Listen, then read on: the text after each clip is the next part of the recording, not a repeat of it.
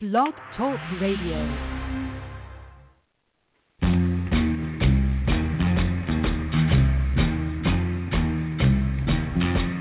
The beat goes on. The beat goes on. Drums keep pounding a rhythm to the brain. La da da da dee. La da da da da. Charleston was once the rage. Uh-huh. History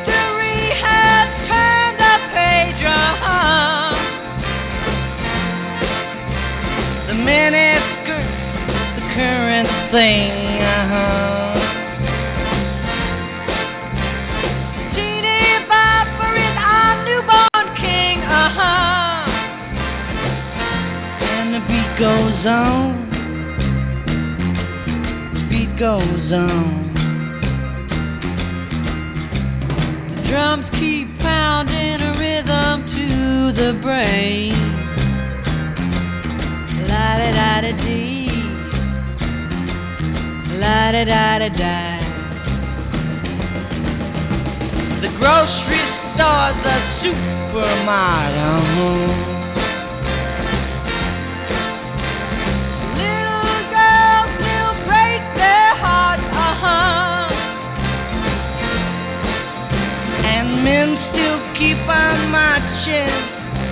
The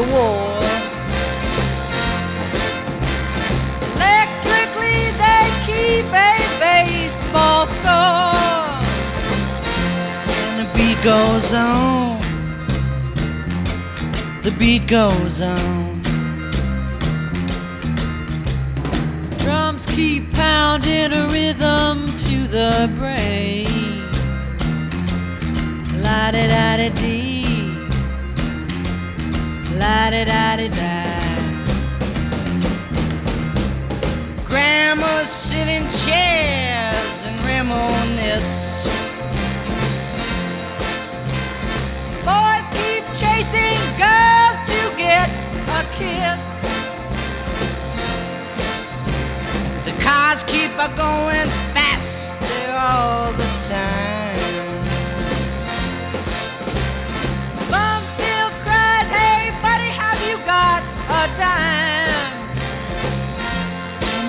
goes on.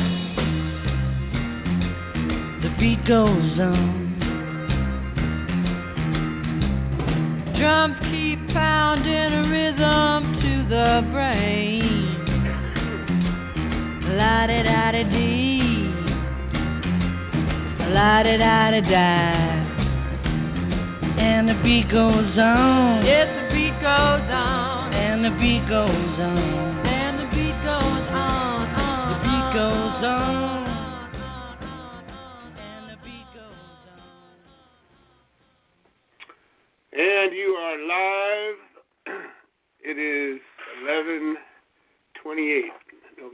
28th, 2018. It's a little after five o'clock, and uh, we're gathered around the virtual kitchen table or living room. And uh, I don't actually have a cup of Joe in my hand, Oh, but no. I, I'm pretty sure soon I will. And I'm I'm I'm hoping to Cup of Radio Joe show. before I know it. Yeah, a little. Oh, there goes the camera live feed. This is Radio Chaos. See what happens when you don't put a cup of Joe in Joe's hand. That's it. Anyways, that'll happen soon, and the chaos will diminish, and the seriousness will continue, off and on. Anyways, um, this is a show that um, will hopefully cause you to think. This is a show that will hopefully cause you to feel. This is a hope show that will hopefully uh, inspire you and possibly even move you to move, to act. Um, I live in a world where people call themselves activists and they um, talk a lot and they get angry, talk a lot, and they write things and they get on social media um, and they go to events, generally speaking. And every once in a while, I talk to an activist who exemplifies the the true meaning of that word. Um, an activist, to me, if you were to just look at that word on its face, would be somebody who spends a lot of time acting. I would think. You know, a pacifist would be somebody who spends a lot of time being peaceful. Um, and an activist would be somebody who acts a lot. and I struggle with this sometimes. I struggled with it a lot when I was going through my court case that lasted six years, and I I, I had to uh, bring myself into worlds that I was not comfortable in. I had to engage the social media crowd, and I had to put myself on stages and speak publicly. I was never particularly comfortable doing that. But over time, it was a necessity, so it didn't matter what I felt. it really didn't matter. What mattered was if I wanted to be effective, I would do what it took.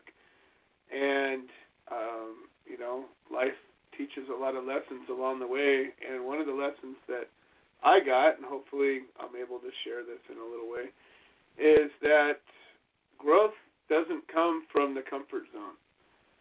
You don't often grow except for fat and lazy um, when you remain in a comfortable position. But when you push yourself outside of that comfort zone, and whether it's forced or a choice or a combination of both, um, there's always choices. So I guess you can't get away from that part of it. But sometimes we act not because we're directly being influenced to do so, but because we've been moved to do so because of some something that we've experienced or, or become aware of. Other times we act because something has directly affected our our world and um, generally in a negative way, and it causes us to act. But I do know this: when we act, and we get outside of our comfort zone and we stay there and we just keep going and we keep going, what happens is it gets easier. And when you keep showing up, even though you know it's going to hurt, it hurts a little less next time. And even though you know you're going to stammer and stutter and not say the right thing or make somebody angry or, or get asked a question you don't necessarily have a good answer for, each time you do it, it's a little bit easier. And I think that that's one thing that I, I know a seasoned activist because we share those things in common. When the uncomfortable spot comes to us, sometimes we walk into it with a smile on our face because we know it's going to suck, but we know it's going to be worth it. Uh, that's where the growth happens. That's where the meat and potatoes happen. That's where the real work happens It doesn't happen when we're sitting here comfortably warm and sassy and and getting upset on the computer and typing away your little anger things. It doesn't happen when you read some cool little article and you pass it along and say sharing is caring. And I'm not saying those things. I'm saying those a little sarcastically because I think that not because I don't think that those things have value, but I think that we've lost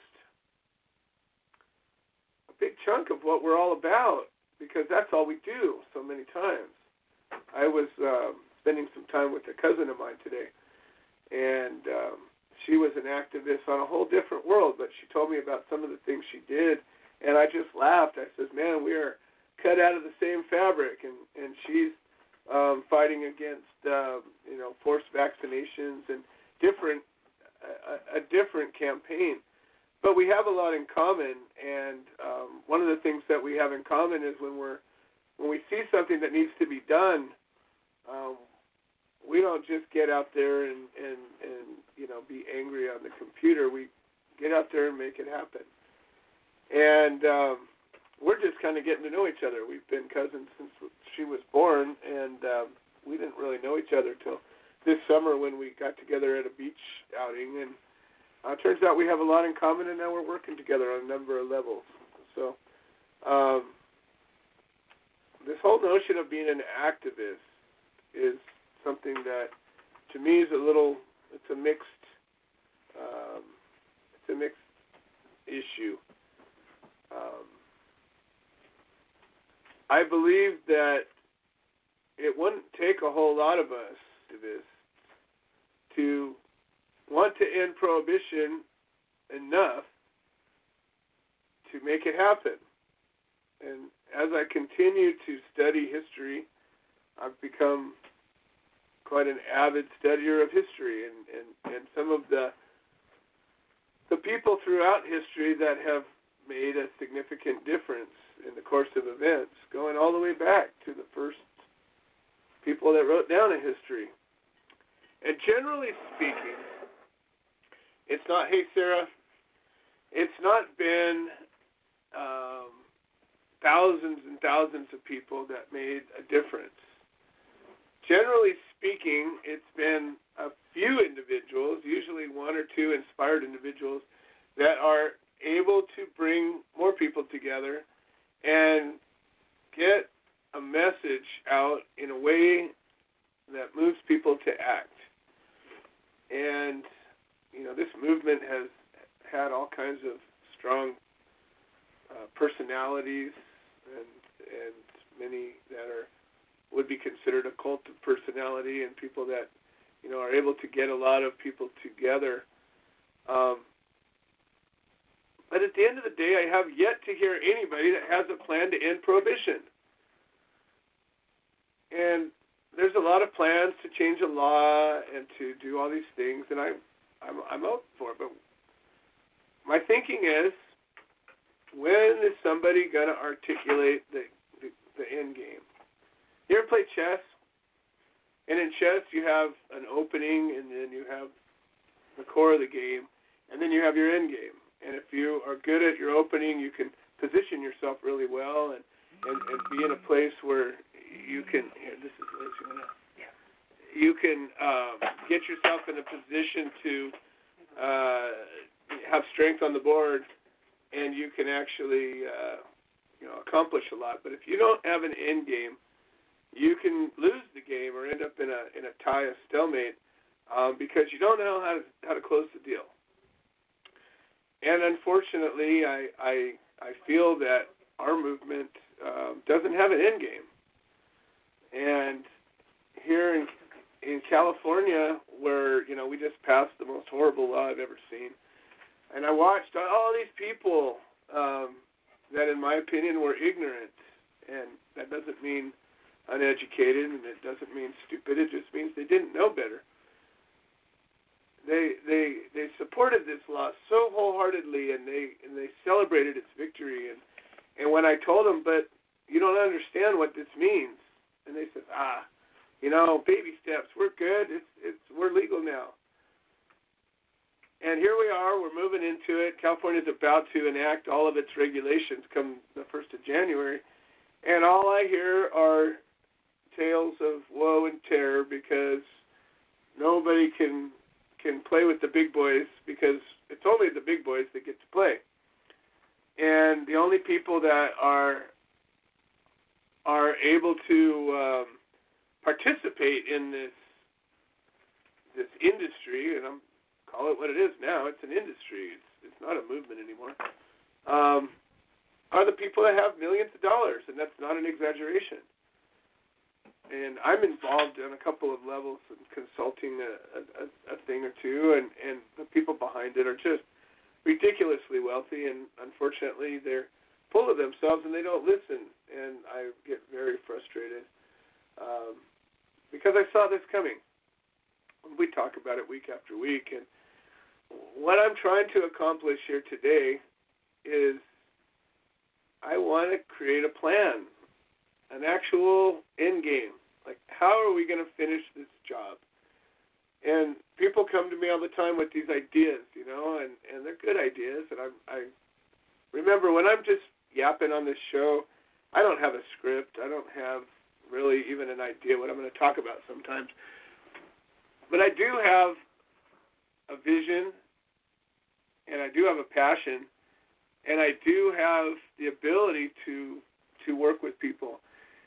And I know that if I could get this formula down, I'm, I'm a formulator by by trade, if you will, and I can take pieces and, and, and put them in such a way that they can accomplish things that are better than the things by themselves. And I know that if I can get just enough people together in just the right way, we can come up with a plan to end prohibition, to end it. And I know that we can do this. And that's one of the reasons that we do this show is because I know it gives me a, a voice that I can I can get out and and I can I can reach outside of my my own backyard. I can reach outside of the the event stage. I mean, I got to the point I don't even want to speak on an event stage anymore because you're just talking to the same people, and you know half the time they don't even they don't even listen. And so my goal is to reach people who don't know me, people who don't know where I've come from, people who don't know what this is about, um, but people who have common sense and an open mind and a willingness to do the right thing. And in my opinion, I come from a place, I come from a family. I was talking to my cousin, and and she told me how she had taken my grandmother's memoir and had compiled, finished the job. My grandma had spent right, the last several years of her life writing out her memoirs, and and she had gathered up all these pictures and and stories and had written all these things. But but my cousin took a year of her life in in granting one of her final wishes and compiled a book. And she it was published in and it's named Oh Mamma Mia. My grandma's an Italian woman, and uh, she was, anyways. And it it told her story, and there's something about the the willingness to get up and take a stand when it's needed. It seems like it's almost outdated. It seems like it's something that's that's it's not even alive anymore. The people that are willing to do it. I mean, you know, you see these you see these marches for whatever. You know, you get all these people out there against a president, against an ideology, against a way of expressing it, whether you regardless. You get all these people that are up against this thing, but not one of them have a plan to fix it. Not one person that has called my show has ever told me, you know, they talk about, oh, I'm anti this, I'm anti that. I'm always, I always say, and I always ask, well, come and give me a solution. Give me what your plan is. You know, if you think that that wealth is distributed unevenly and that capitalism is terrible, then come in and show me a real plan to fix it because I'm all about it. I don't really care to be lumped into anybody's box um, uh, politically, ideology, ideologically, religiously. I don't really care what the box is. I'm all about things that work. And I believe that we're put here with a potential. I don't believe that our potentials are even or equal. I believe that we are born with equal rights, but we're not equals. We're all different. We're all markedly different. So how can we say something that is distinctly different is the same? We can't. So doesn't make it right or wrong, good or bad. It just means we're different. But one of the things that we seem to have, I don't know, lost touch with, we seem to have lost, is the ability to communicate directly. People don't talk anymore. They send text messages and short little little statements um, the ability to sit here and talk is, I think, an important one, and I I do it sometimes um, to demonstrate that it can be done. And when people call in, I think it does the same thing. It it it, it demonstrates the lost art of speech, of communication, of of sharing ideas through the spoken word. Um, for generations and generations. It was the way history was was shared. It was the way skills were passed on, um, and it was the way that that humanity grew until one day we learned how to write stuff down. And then when we learned to write stuff down, only the very wealthy people um, were able to have access to it, and only the the religious, educated people even knew how to write. And you know, knowledge is power. The powerful controlled the non knowledgeable, and and here we are. We get to today, and I I think that if we can keep this gift alive and continue to dialogue and talk, it's a step. It's a step towards um, getting where we want to get. Here's Craig Cesal.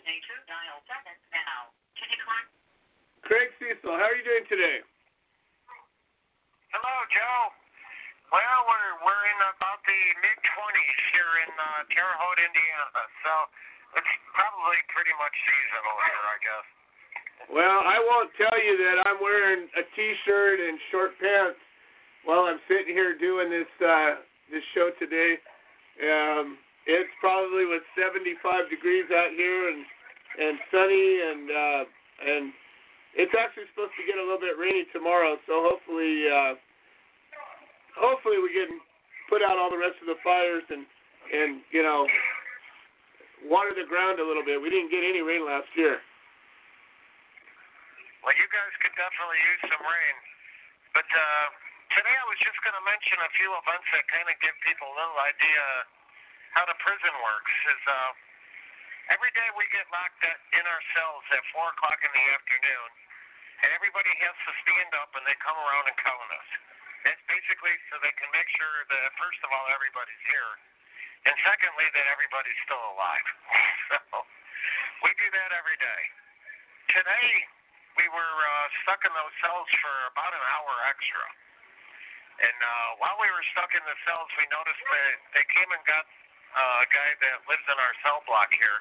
Every prison has one or two people that their job is to go clean up blood. They have uh, blood kits, you know, where they, you know, special chemicals and special wipes and special gloves and, you know, all kinds of things to to clean up blood, you know, left after a fight or something like that. well, we, after we were, you know, locked down a little extra in our cells and we came, you know, we noticed that they came and uh, got the blood guy. We figured something had happened. Yikes! But um, we don't have a blood guy uh, over here. pardon? I said I don't have a blood guy. Now that every prison has at least one. Yikes! And Wow. unfortunately, they they're paid by how many times they clean up blood. Oh no! Oh, yes. but uh, well, right after that, you know, I, it was time to eat. So as a diabetic, I went and got my insulin shot, and then went went to go on to eat. And the nurse was just shaking her head, saying that, uh, oh boy, you guys need to avoid the bad K2 around.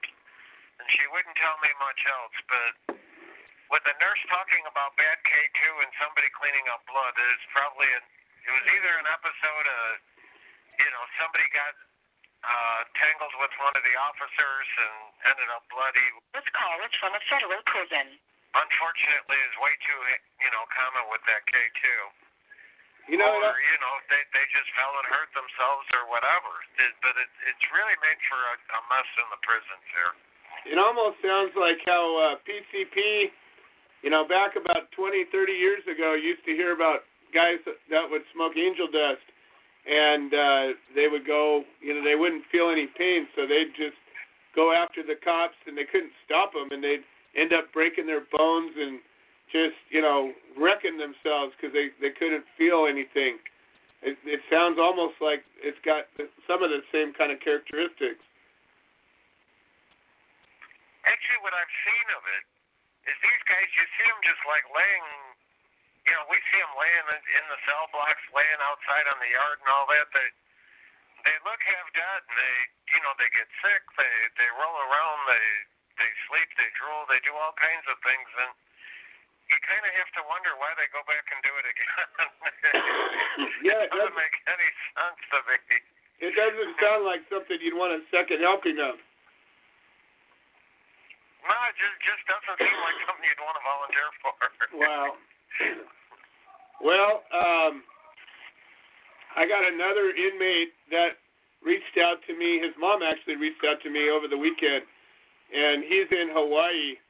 Um, and I'm going to be talking about his story a little bit, but he's got uh, a case that everybody else involved had pled out, and he thinks he's going to win it on a religious defense and a couple of other things.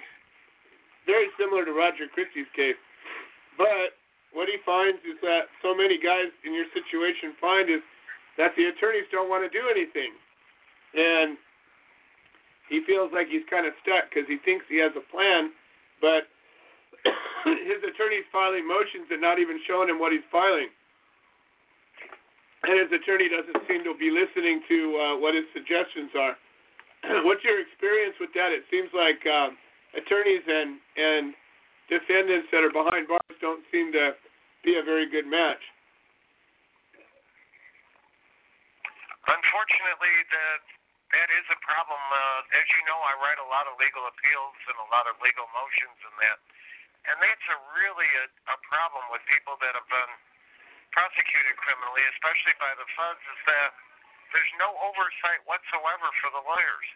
There's nobody that makes sure that people are getting, you know, what they bargained for. Yeah, I mean, they, they do it for, you know, car repair places and, you know, even for doctors. But uh, criminal defendants really, I mean, so many times they're, they're left out. As you know, my uh, my cellmate, a ways back the law changed, and he actually qualified to get his sentence cut by about nine years, and this is on a 17-year sentence. And uh, the attorney assigned to represent his case just said, "Nah, I, I think his sentence ought to remain the same," and and sent him to the court saying that he agreed to that. Wow.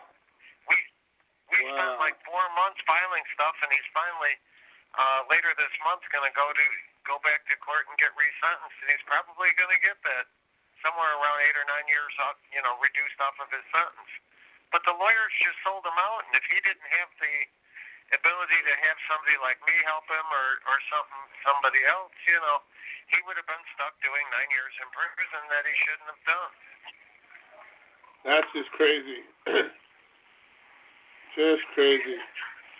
Well, I don't know. Um, I, you had just sent a um, a post explaining to the people that we have as supporters that you're not able to receive um, the same kind of uh, mail that you used to be able to. I think in years past you used to be able to send inmates even items like you know gifts and things like that. But why don't you explain to the folks out here, especially people that are interested in participating in prison outreach, um, what you guys are limited to now? Well, the the most recent limitation uh, actually just started about a week or so ago. Is we're no longer allowed to get greeting cards. So if somebody wants to send us a Christmas card, what happens is um, the card comes, they make a photocopy of the card, and they send us a, the photocopy, and that's all we get. Wow. wow. And and uh, and that's because people are putting drugs on the cards, or they're just being assholes. From what I gather, you know, some people try to somehow impregnate the cards with drugs or, you know, but that just seems really, really rare. Because all this K2 or supposed K2 stuff that's going around, it doesn't come that way. Last week they caught one of the inmates with a cell phone. That didn't come in a greeting card. No, it didn't.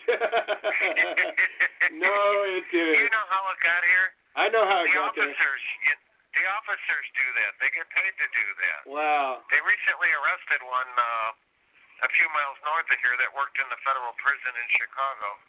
But um, that's where most of the contraband comes from is from the officers. That officer was making a thousand dollars a week cash, bringing K2 to one of the inmates in uh, MCC Chicago, a federal, you know, hold, holding uh, jail in, in Chicago.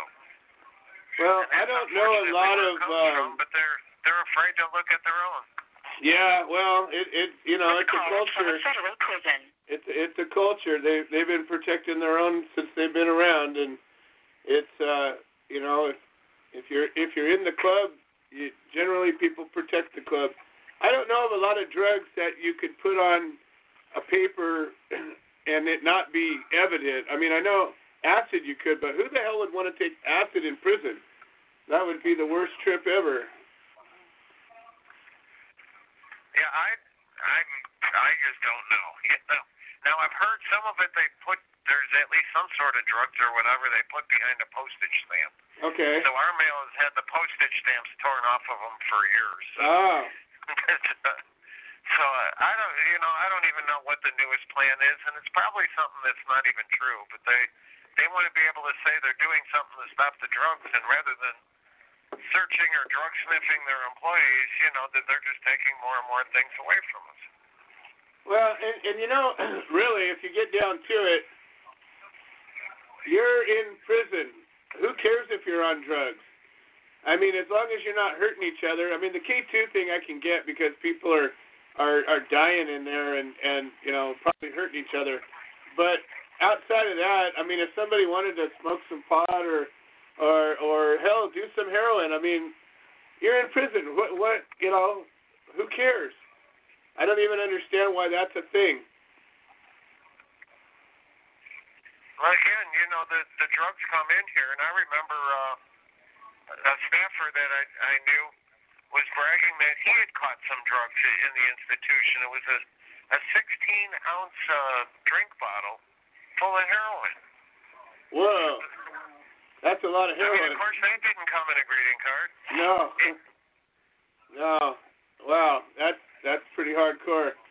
Well, it's um, it it's screwed up. I you know, a few years back, I was locked up at this time of year, and I can just remember thinking about how you know the holiday times are coming, and everybody's out there hustling and bustling and trying to you know get time off and go do this or go do that, and it seems like a time when, especially if people are going to be thoughtful of inmates, that this would be a good time to do it. Um, you know, I, I'm sure there's quite a bit of of depression and and anxiety and that sort of thing in in the in the Bureau of Prisons. Do you notice that it it's it's increased at this time of year? Is it what? I'm sorry. Do do you see that there's an increase of people being, you know, depressed or anxious at this time of year because of the holidays? Oh, absolutely. And, and as you know, I've mentioned before, there's always a bunch of stuff that comes out as part of fundraising this time of year where they make the inmates all anxious that there's going to be a new law that basically sends them home from prison. And uh, so that's running rampant in here right now. And then, of course, there's a lot of people that are looking at their families doing different things for Thanksgiving, for Christmas, for, you know what I mean? And there, there is an, an anger, there's depression, there's, you know, just a whole lot of raw emotions around, you know, this time of year. And it, it can make things a bit more dangerous, though, when guys are, you know, a bit more on edge. Yeah, I, you know, for a couple of weeks, right around the election time, we were hearing a lot about that uh, that prison reform bill, but I haven't heard anything in the last week or so. And again, I think Congress is about done for the year. Right there, there's a whole bunch of suggestions about, you know, what can be changed as far as criminal justice, but they haven't even focused in on the, you know, probably 50 or 80 different, you know, suggestions that are out there. They haven't picked up and, you know, just targeted a handful of them, saying, let's do this. But one obvious one I can see. Now this applies to women, of course, but uh, they want to pass a federal law that women are not handcuffed during childbirth. Yeah, you were And, uh, mentioning that. secondly, That's crazy. that women prisoners are provided pads and tampons the same as toilet paper. I mean, they're just provided by officials so that they don't have to try to find a way to buy them. Now, both of those things seem, you know, just common sense to anybody else. Yeah, I don't even, you know, I, I I've been I've been studying some history lately, and uh, I guess I mean I guess we've gotten a little bit better throughout history. I mean, the the, the abhorrent conditions that you know ancient prisons have have withheld and the tortures and all that. I guess I guess we've gotten a little bit more civilized, but that was your first beep already. Um, I hopefully we can just get to a place where justice can actually occur. Well, uh, you know, my biggest push is is let's get our uh, our let's get our people in Congress to look at criminal justice. Why do we have the biggest percentage of people in prison of any country in the world? There, there's something wrong with our criminal laws. Why does you know half of the people in prison are in prison for some sort of drug violation, but yet violent offenders get in and out, you know, in a matter of months. Drug offenders and marijuana offenders do life. You know, other people do, you know, way too many years uh, over drugs. And there it is. Craig Cesal had 15 minutes to talk, and he gets cut off right in the middle of it all. Craig Cesal is not locked up for a violent crime. Craig Cesal is not locked up for a property crime. He's not locked up for uh, a, a murder, a rape. But had he been locked up for one of those things, he would be more likely to get out sooner than the fact that he was locked up, is locked up, sentenced to life without the possibility of parole for pot and nothing else. In fact, he was sentenced because of conspiracy charges. He didn't even have pot. He didn't have anything to do with the smuggling of pot. He had to do with the fixing of trucks that were smuggling pot. He had to do with thinking that justice would be served and that he wouldn't deserve such a harsh sentence. So he moved forward and he got hornswoggled, and the next thing you know, he's in prison for life for pot. And had he been in prison for a violent crime, he'd be looking at a way out. And he says it all the time. And that's one of the reasons we're here, folks. You know, as much as, you know, the whole industry thing is cool, as much as the whole medicine thing is amazing, how do we forget about freedom? How do we lose track of liberty? How do we get so full of ourselves and how do we lose touch with where we've come from and, and, and, and where we should be?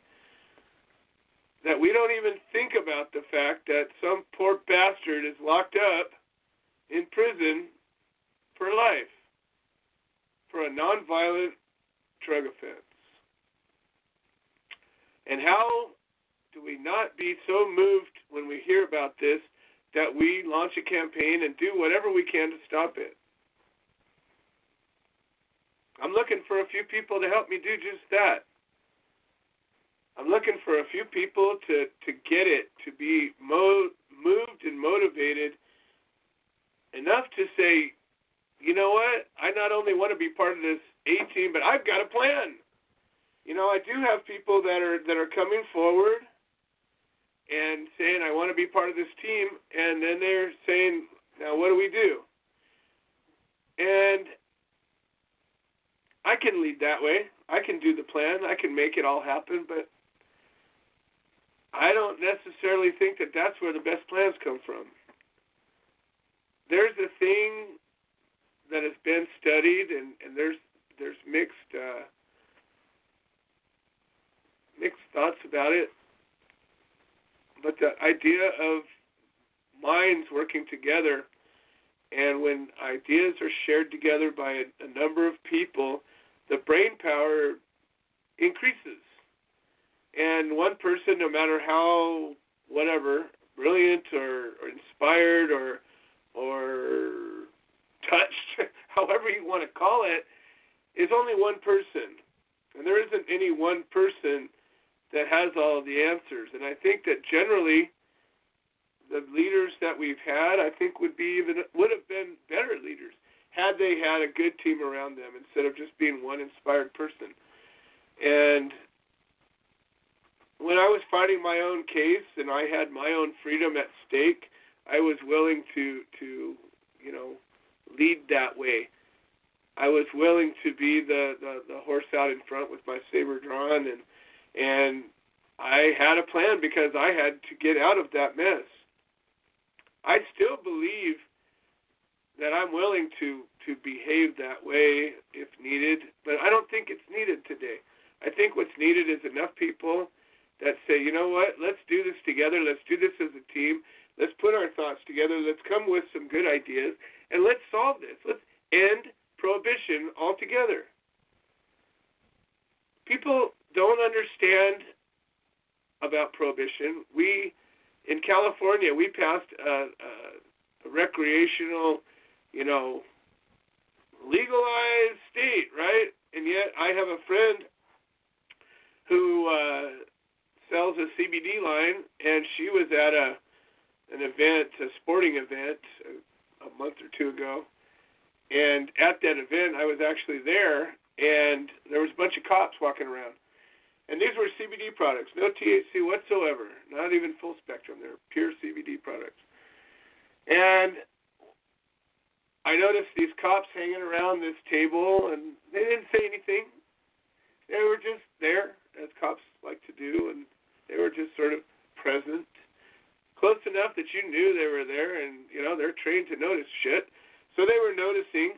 Well, this woman came to me and said, "Hey, look what they look what they did," and she sent showed me a copy of an email that was uh, sent to her by the um, promoter, the one that put on this event, and it said, "Well, there was questions and concerns by."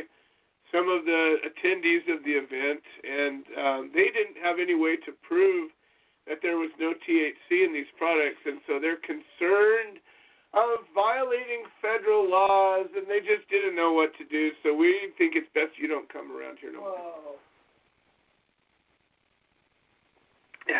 At the same time, we have people that will claim legal in all 50 states, so I can ship anywhere in the world. I can do this. I can do that everybody's right. But the truth is, it doesn't matter if you're right sometimes. When you live in a world where prohibition exists, anybody that has any power, like a law enforcement official, can lean on anybody else, like the promoter of an event, and say, hey, you know, we're not so comfortable with this. What are you going to do about it? And things will happen. Does it mean that you couldn't appeal it, fight it, win it? Well, it's a private event. They can do what they want.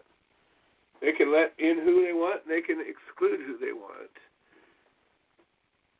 So, prohibition can affect us not just by getting locked up and having your property taken, um, much as you know civil rights issues, much as bigotry of any way, fear and uh, bias and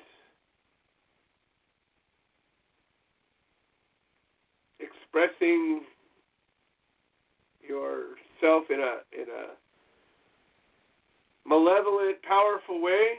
Human nature's been doing that forever. And there's places where CBD is legal and places where it's not. And at the end of the day, in my opinion, who cares?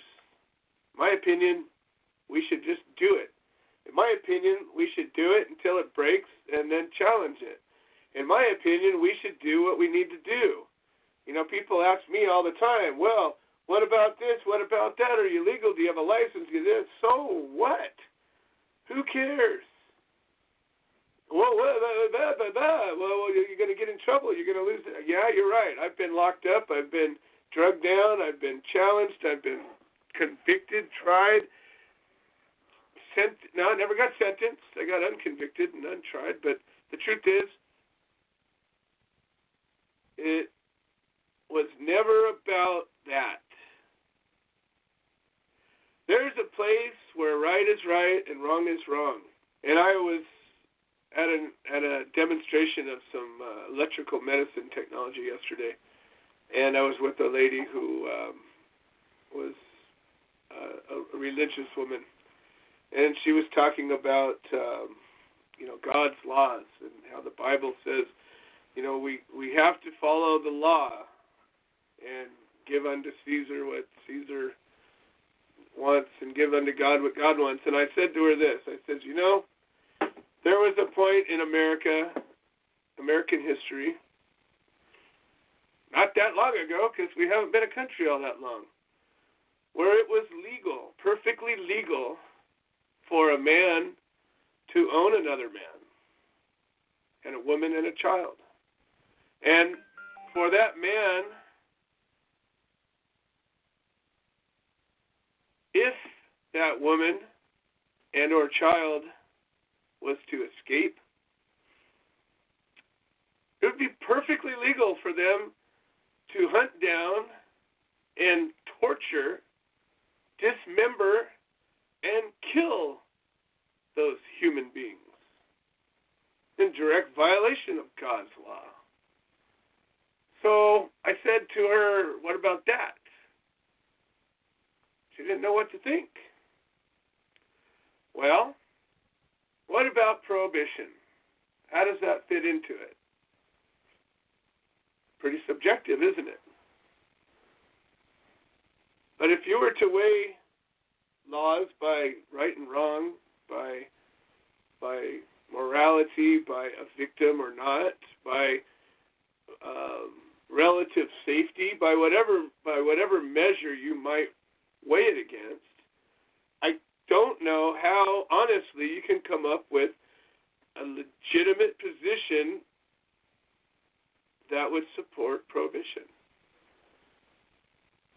You cannot still to this day, in spite of whatever poisons and pesticides and fertilizers and molds and funguses that have ever been present on this plant, that have demonstrated that this plant and this plant alone has been responsible for a single death. Yep, there's been stories of somebody dying from mold. Well, if you see something's moldy, don't eat it, don't smoke it, don't ingest it. That's a simple rule of thumb. People die from moldy food all the time. They don't prohibit that food. They don't even enact stronger regulations over it. That's kind of a, a Darwinian law. Eat bad food, you might get sick.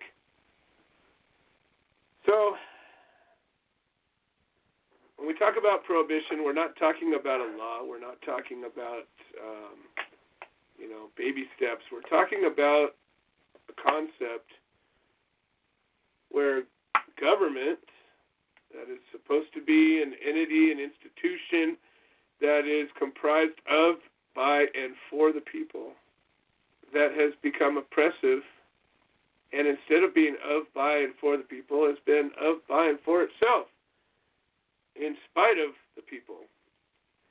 And as I said last week, this is where I'm sitting here going, okay, we need to fashion a plan because at one point, when is it our obligation to rise up and do something about it? When is it our obligation to fight, take a risk, maybe step up and make the challenge? Because it's always taken bold individuals to do that to make any change throughout history. Go back and look at your history books. Okay? It's taken people that were willing to accept the consequences or challenge them, usually the latter, to get up and make a change because the change is not going to happen by itself. We're not going to just become enlightened and say, oh, yeah, give the power back to the people because that's the right thing to do. That's not going to happen. It's never happened in all of history, and it's not going to happen tomorrow. What is going to happen if we decide to make it happen is enough people are going to get off their asses and say, wow, wouldn't it be nice to live in a world where we had the freedom to grow whatever plant we wanted? And that became important enough to make it happen. And if enough of us got together and decided it was important enough to do something about it, that said, hey, wow, what if I want to ingest whatever I want if it doesn't hurt anybody? And include that in it. You know, my cousin's fighting for uh, the rights of people to not vaccinate their kids and themselves. And regardless of what you think about that, do you have a right to not be inoculated with the disease? I think you do. Yeah, you're right. Maybe you become a danger to society because this disease might have a chance to live through you. But for society to determine that injecting you with the pathogen is They're right. their right against your right, I don't know. I just have issues with that. And do I think that more science needs to be done? Do I think that we need to study all this stuff more? Oh, absolutely. Let's get to the truth. But do we take away people's inalienable rights in the process? When do we let that happen? Because that's what we've been doing. And because of our fears and because of our ignorances and because of our our our hatreds and our our I think it a lot of times comes down to fears. We let these people tell us what to do, and we let these people uh, take away our rights because they never give us rights. When was the last time a law was passed that gave us a right?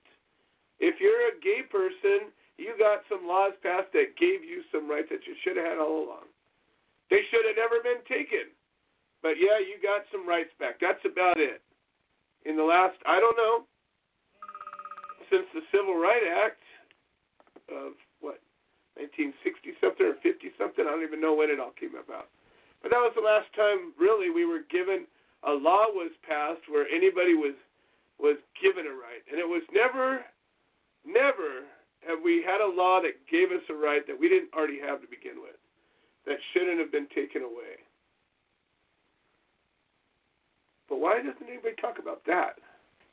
I don't know the answer to it, but I'm looking for some people that are willing to stand up and have this conversation. And let's craft a plan and let's put it together and let's make these changes and let's do it proactively. That's what this show's about, and that's what I'm about, and that's what I'm here to make happen, and that's what the Human Solution's about. We're a civil rights group. We're not a pot group. We're not a pot group at all. We're a civil rights group, a simple, basic concept that we are all born with inalienable rights bestowed upon us by our Creator life, liberty, and the pursuit of happiness, and there's nothing that any government gets to do to take those things away. And if we allow it to happen, frankly, we deserve it. Yeah, that's right. We deserve it. So let's fix it. Let's fix it. All right, we have an incredible guest on the show today. And uh, the more I, I learn about this guy, the, the more uh, respect I have for him. His name's Chris Birdsall, and, you know, generally, I don't um, combine business with this show. But we talk about the plant, we talk about the rights, we talk about um, a lot of people talk about the medicine, why it's important that we have access to this plant. And I think that those are worthwhile conversations. And I think that they're worthy of this show.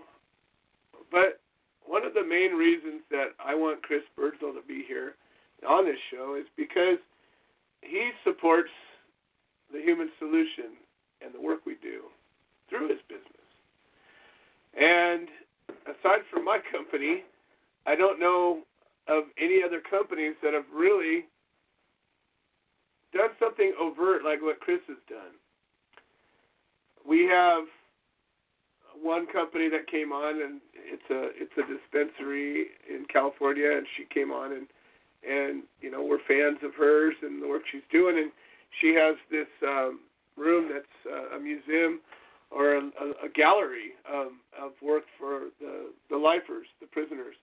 And uh, Dee Dee's going to be on the show one day soon, hopefully, and and talk about the grand opening of this uh, project. And and um, you know this person has done good work, and I, I absolutely support it. But Chris is actually doing something that specifically supports our organization and the work we do and is going to be actively part of ending prohibition. And to me, I totally agree. We need to support our POWs. Do not take that lightly. I have I have done a lot to support POWs, and I I expect and support everybody doing the same. There's a lot of ways to do that, and um, you know, as a person who's been locked up, um, having support from people when you're on the inside is paramount. And uh, to raise up some of these guys that are um, truly victims, and I don't use that word lightly, and I don't use that word often, but uh, there are victims of the drug war. And some of these guys, if you learn about their stories, uh, heartbreaking. And we need people that will stand and stand up and, and help them. And um, so Dee Dee's one of those people, and I, I, I love and, and respect and support her work. Um, but again, the human solution is on a mission to end prohibition, to end it, to finish the job, to cause there to be a world where it's not a crime to grow or possess or sell or transport cannabis or make stuff out of it or whatever. It shouldn't be a crime. And why we still allow it to be a crime, even though we pass a law. And I'll make one last point before I bring Chris on. Read your laws, folks. Read them, read them, read them, read them, read them. When they say, we've made it legal and nobody goes to jail anymore for pot, and what you'll find 100% of the time is that nobody goes to jail for possessing cannabis anymore. But you can still go to jail for cultivating it. You can still go to jail for selling it. You can still go to jail for transporting it. You can still go to jail for manufacturing things out of it. And you can still go to jail for conspiring to do any of those things. In every single state that has passed a law. Go read it, and you'll go, oh, see that part. Kind of read all the words on the page, folks. All the words on the page. So, anyways, Chris has a business, and um, he has uh, through Pete Yapel, who is one of our chapter coordinators and a dear friend, and hopefully Pete will be on the line here soon. He said he was going to be joining the conversation. I was kind of stalling a little bit to get him to come on too, but um, hopefully he'll make it. Somebody has his number. Tell him to call. I know it's uh, New York, so the the time is three hours off. But anyways, um, Chris has got a, a line of ice cream CBD infused products, and uh, he has put a special out that a particular uh, ones that that uh, he offers. He's um, donating a portion of it to our organization, and many people have um, made offers of support, but Chris has actually done it, and uh, he made a deposit. Uh, a week or two ago, and um, he did what he said, and he's he's been engaged um, in some other areas, and and he has passion. He's a veteran, um, and I'll let him tell his story a little bit. But uh, very seldom have I been moved to have a conversation about business when um, this show's been involved. But Chris definitely has crossed over the line to activism through all of that. So without any further ado, Chris Birdsall, welcome to the show. How are you doing today? Good. Thanks for having me, Joe. Appreciate it. Oh, it's a, it's a, it's a privilege. So why don't you tell us a little bit about yourself? Sure. Uh, as you stated, my name is Chris Birdsall. I'm a 70% uh, disabled Army veteran. Uh, I started a company, um, Mr. Birdsall's Wonder Elixirs, uh, which is a CBD current um, ice, uh, Italian ice infused with CBD isolate. I'm also looking forward to bringing out a THC line as soon as that's legal in my area.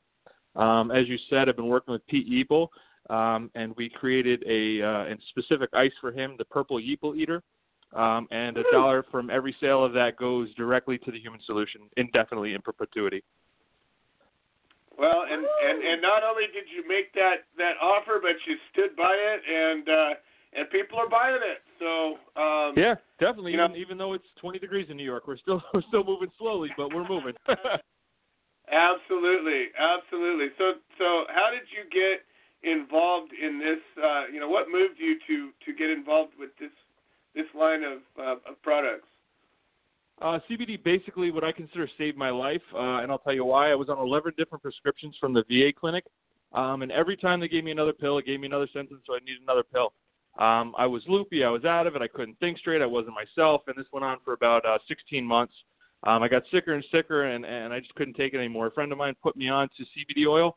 Um, I felt the difference almost instantaneously, and I was able to get off all 11 um, medications. So it, it literally brought me back from, from death. Wow. And and and yet, um, you know, still in many places, even CBD is is not recognized by the state um, um, as a substance that can be bought and sold. Um, oh yeah, I still and, get in New York every day. I get told that I'm not allowed to make the ice, and I'm not allowed to do this, and I'm not allowed to do that, and they know where I'm at. well, I, I I appreciate your courage on that front. I I, I share that with you, as you know. Um, and yep. you know, the truth is, uh, some things that we're standing up for. And I, you know, yeah, I believe if, that. And I think. Go ahead. Go ahead. Okay, I was going to no, say, was, you know, I, I think that's. no, sorry. I think that's ahead, what you were ahead. saying earlier was the the um you know the point that I, I want to make and get across is that everyone just needs to stand up. I mean for something, for anything. Um I'm a person who I, I really don't care about the cause. I stand up for anyone who's downtrodden or anyone who's, you know, uh an underdog so to speak. I mean I've stood up for gay rights, gun rights, pot rights. I mean, you know, we as a country and as a people just have to say enough is enough, you know. As you said, of by four. We need to get back to that on every issue. Yeah, I couldn't agree more. Um, I, I think that when we when we break it down to the fundamental issues at, at stake, and we start talking about liberty instead of the specific uh, infringement of that liberty, it all it all it all starts to make sense. You know, you you uh, were active in the service for how long? Uh, eight years total. Eight years. So for eight years of your life, you were a, a, a government issue uh, um, entity. You were property of the U.S. government, and you were told Correct. that you were you were protecting our freedom, and you were you were the the you know you were the hammer that that that this country has, and you were the the shield at the same time. Correct. And I believe that that's true. But at what point, what what what are we protecting for and against? At, at what at what point and what cost? Yeah, at what point and what cost? You know, um, you see, you know, thousands upon thousands and, and hundreds of thousands of broken veterans with a broken VA system. Um, you know, and it's just so easy to slip into. Like I said, you go for one pill, you're on 11 by the end of the week. Um, you know, it's just one of those things that it's, it's not true healthcare. You know, so so even if if we were, and I'll argue that point, we'll be on a 15-hour show back and forth on that one. But um, you know, even if that is the case, if we're over in another country for freedom, um, you know, what happens when we come back? You know. Exactly. And you know the thing is too, because of technology and because of medical advancements, um, people are surviving injuries um, in in the in the overseas theater much more Absolutely. than before. So we now have instead of a lot of, of killed in action, we have you have injured. You know, you have you have a lot more people that get injured and they survive these injuries, and they're traumatic injuries, concussion injuries, amputations. Um, and I say Mhm. that because I deal with a lot of them all the time, and that's Yeah. not even touching all the PTSD issues um, of of being in a wartime environment. Um, and and like you said, you end up on a cocktail of drugs, and I don't know how many veterans we've had that have told almost the same story. I mean, I I could tell the story because I've heard it from so many veterans, and yet you have on the other side of that coin a compound or series of compounds that has never killed anybody, and that has helped Mhm. so many people in so many ways um, without a single overdose. You know, you can't say that about Mhm. aspirin. You can't say Yeah, that absolutely. about water. you know. Yeah. And uh, and and and I I think so many people that that are in a situation like this where, I mean, frankly, the government should be supplying this stuff to to you guys, um, Mhm. and it just it just hopefully sheds a light on, on on where the problem is. You know, you got pharmaceutical companies making policy You have um, Good Old Boys Club uh, being stroked by by billionaires clubs, and none of Mhm. them have much to gain by this medicine taking over their own way as it always has been. Yeah, absolutely. Not to mention they've used the military for 30 years as a you know a, uh pawn piece in their quote unquote war on drugs, only to control the profits themselves. You know, so there's always that and the stigma, stigmatism that they you know they bred into every soldier, sailor, and marine. Well, and and not only that, but you guys have been test subjects for so many drugs and and and compounds. You know, everybody that I've ever known that's that's gone overseas, oh, at one point or another, they're told to lift up your your shirt and and take an injection, and they don't tell you what Yep. it is, Oh, absolutely. and they're not going to tell you what it is, and and Correct. it could be Until anything. until 20 years later. Yeah. Right. Exactly. And and you know as as as a culture of that and you know historically people in power all around have taken full advantage of anybody they could. So what a perfect uh, uh, series of test subjects, but an all volunteer military. you yep. know, Absolutely. it's crazy. So, anyways, um, you know, uh, I understand you're a family man, and um, Yeah. what what what are your thoughts about the people? You know, one of the big reasons that I stand up to end prohibition as a specific cause is because I see families torn apart because of one family member or another choosing to use this as medicine or or provide this or or, or prepare it or whatever they're doing. Um, at at risk of of you know having a, a child taken away or uh, or or a loved one uh, you know somehow taken away through through child protective services. What are your thoughts about that? Oh, I mean, I, I think it's it's outrageous. I mean, I read a, you know read the horror stories all day long about how they've given parents back to you know abusive or given children back to abusive parents, and you know later on the chil- children have been murdered. I mean, it, to take a child away for a plant is, is absolutely ridiculous, and even more so um, for a, a parent who wants to take you know the, their rights into their hands and treat the child with cannabis or cannabis oil, um, you know, for one of a million diseases. I think that's out out you know outlandish, um, and we as a country should be way you know way ahead of that. Well, um, what do you think as far as you know? I know you're you're providing these uh, these infused ice Italian ices, Mm-hmm. um, and you know, it, let's just say, you know, I like to visualize the outcome of things. I think that's a technique Yep. that if if more of us did it, we would see more of what we wanted. Yep. Um, and my visualization would be a world where, um, you know, if I wanted to have 20 pot plants growing in front of my yard, I, I could do that. If I wanted to to buy, sell, make, um, transport anything, whether it was flowers or or elixirs or or oil or whatever, anything that that it would be um, a, a product like any other. Um, Mm-hmm. You know, if that was the case, what do you think you would be doing? And if we had this freedom where the the criminal aspect of the plant was removed? Uh, I mean, I, I'd be doing exactly what I'm doing, but I would offer, you know, whole plant solutions and, uh, you know, offering anyone anything I could. Um, you know, if they didn't do the, do it in their own backyard, or you know, um, for me, you know, it, it's a passion. Um, so, so the laws really are one of those things where they're more of suggestions. Yeah, yeah, I, I, I totally, I, I wholeheartedly agree with you on that, and I, I, I, I tend to, uh, uh, to, to thank you for your suggestion and move along, do my own thing. Um, yeah, absolutely. that all being said, I mean, I don't very often um, give people an opportunity to to put a plug out, but again, as you've been supportive of our organization directly, and you, you, you we're a kindred spirit, and you, you, you are an ally in this, and you're part of the human solution. Um, how does somebody get a hold of you, and, and how does somebody, uh, you know, participate with your program? Sure, they can send me uh, email at wonderelixirs at gmail.com. Uh, go on the website, wonderelixirs.com. Um, you know, and the, all the contact phone numbers and everything are on there as well as uh, contact forms. Fantastic. And I, I, I was just talking to Pete today, and uh, I guess you guys are really, really doing some good work out there. He has nothing but the, the highest uh, accolades to, to lay on your shoulders. Yeah, yeah, we're definitely rocking and rolling out here, and we're trying to get the uh, East Coast caught up with the West Coast.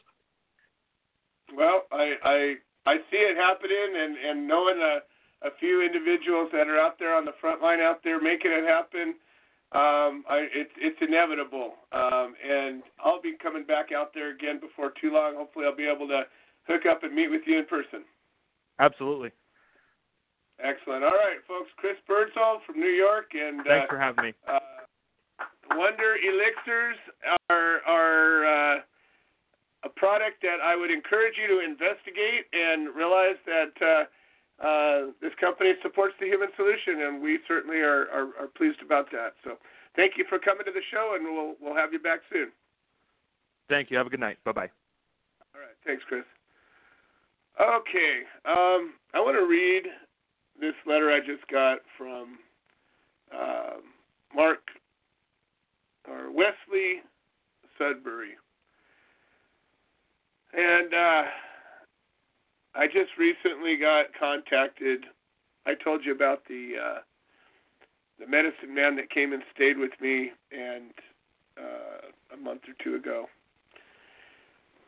And one of the guys that was part of this whole uh, ceremony that we did, after the event, we we sat and talked, and he told me about a friend of his who had a son who was locked up in federal prison, and he was, I thought, connected to the Roger Christie case, but apparently it was a parallel case or similar. In in some way, it wasn't exactly the same case, I don't think. And uh, his mom was supposed to call in last night, uh, or not last night, last week, but she tried and wasn't able to get in. she did go to our website and she did um, um, put in a, a request for help. And again, to reiterate or to clarify, the human solution is not a um, we're not a, a church. We're not a um, we're not the Red Cross, and we're not um, the shelter where you go and get a free meal. But what we are is a group of concerned people that have been through trials and tribulations that recognize the value of support, that care, that in circumstances that warrant it, um, are willing to do exceptional deeds. Um, we will educate you about where you're at and what you can do. We will give you a voice. We will uh, encourage you to tell your story. We will help to raise you up. And if you're going through a trial, we will we will stand with you and and and and uh, raise you up that way. What we don't do is um, we don't have free lawyers, um, but we do know some lawyers, and sometimes we'll we'll tell a story just so, and a lawyer might want to raise his hand and say, "Yeah, I'll help out here," and that's happened before. We have the ability to raise money, but um, it's certainly not a focus. We're all volunteers; nobody gets paid, so money isn't really so much of a thing. Although we use it well, we use it to create uh, educational materials and banners and and that kind of thing, and we keep our um, our website going, and uh, we use it to fuel the engine. And so when donations come in, there are no admin costs to it. It's literally a hundred percent spent on the cause, on the mission, and those are that's something that no no nonprofit does. Not a single one. Um, so, anyways, I talked to the mom, and she started telling me about the story, and and he had uh, he has an attorney that's not participating and doesn't want to uh, won't tell him what he's filing, and but the mom didn't really understand the details about it. And I said, well, you know, if, if you want to get support, it would be great if you could come on the show and tell your story a little bit. It would it, it's one of the things that we have to offer. Oh, I don't I don't talk too well on the show, and I says, well, um, it's not so much about what you say; it's about how you say it. It's about speaking from the heart. If you can connect with people and and and and connect with their heartstrings um, and engage them, you can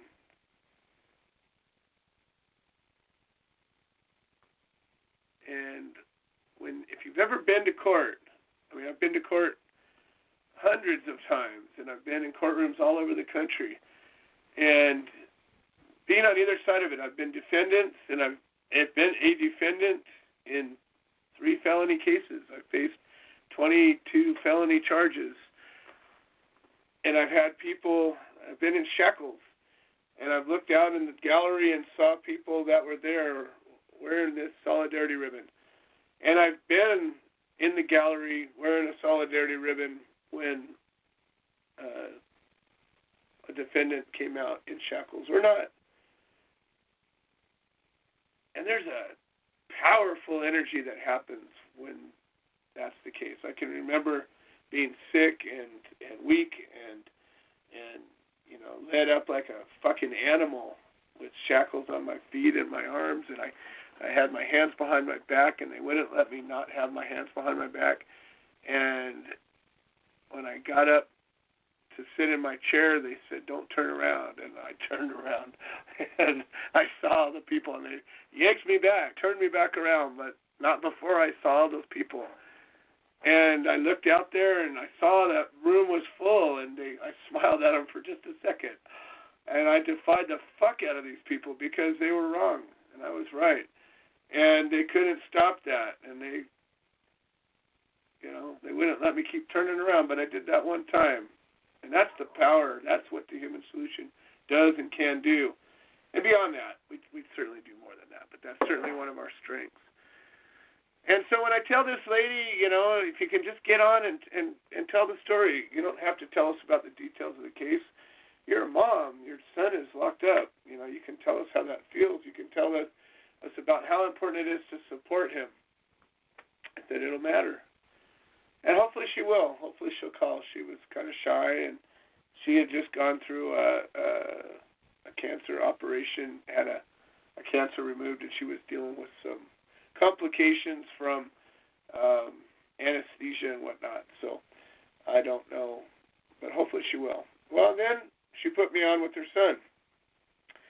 And, you know, we started talking about this, and I knew he had 15 minutes to talk. And I said kind of the same thing. I said, well, you know, Leslie, I, I, I want to help you, but I kind of need to know what do you want? you know, a lot of guys. I've, I've dealt with a lot of people in prison. I've been locked up.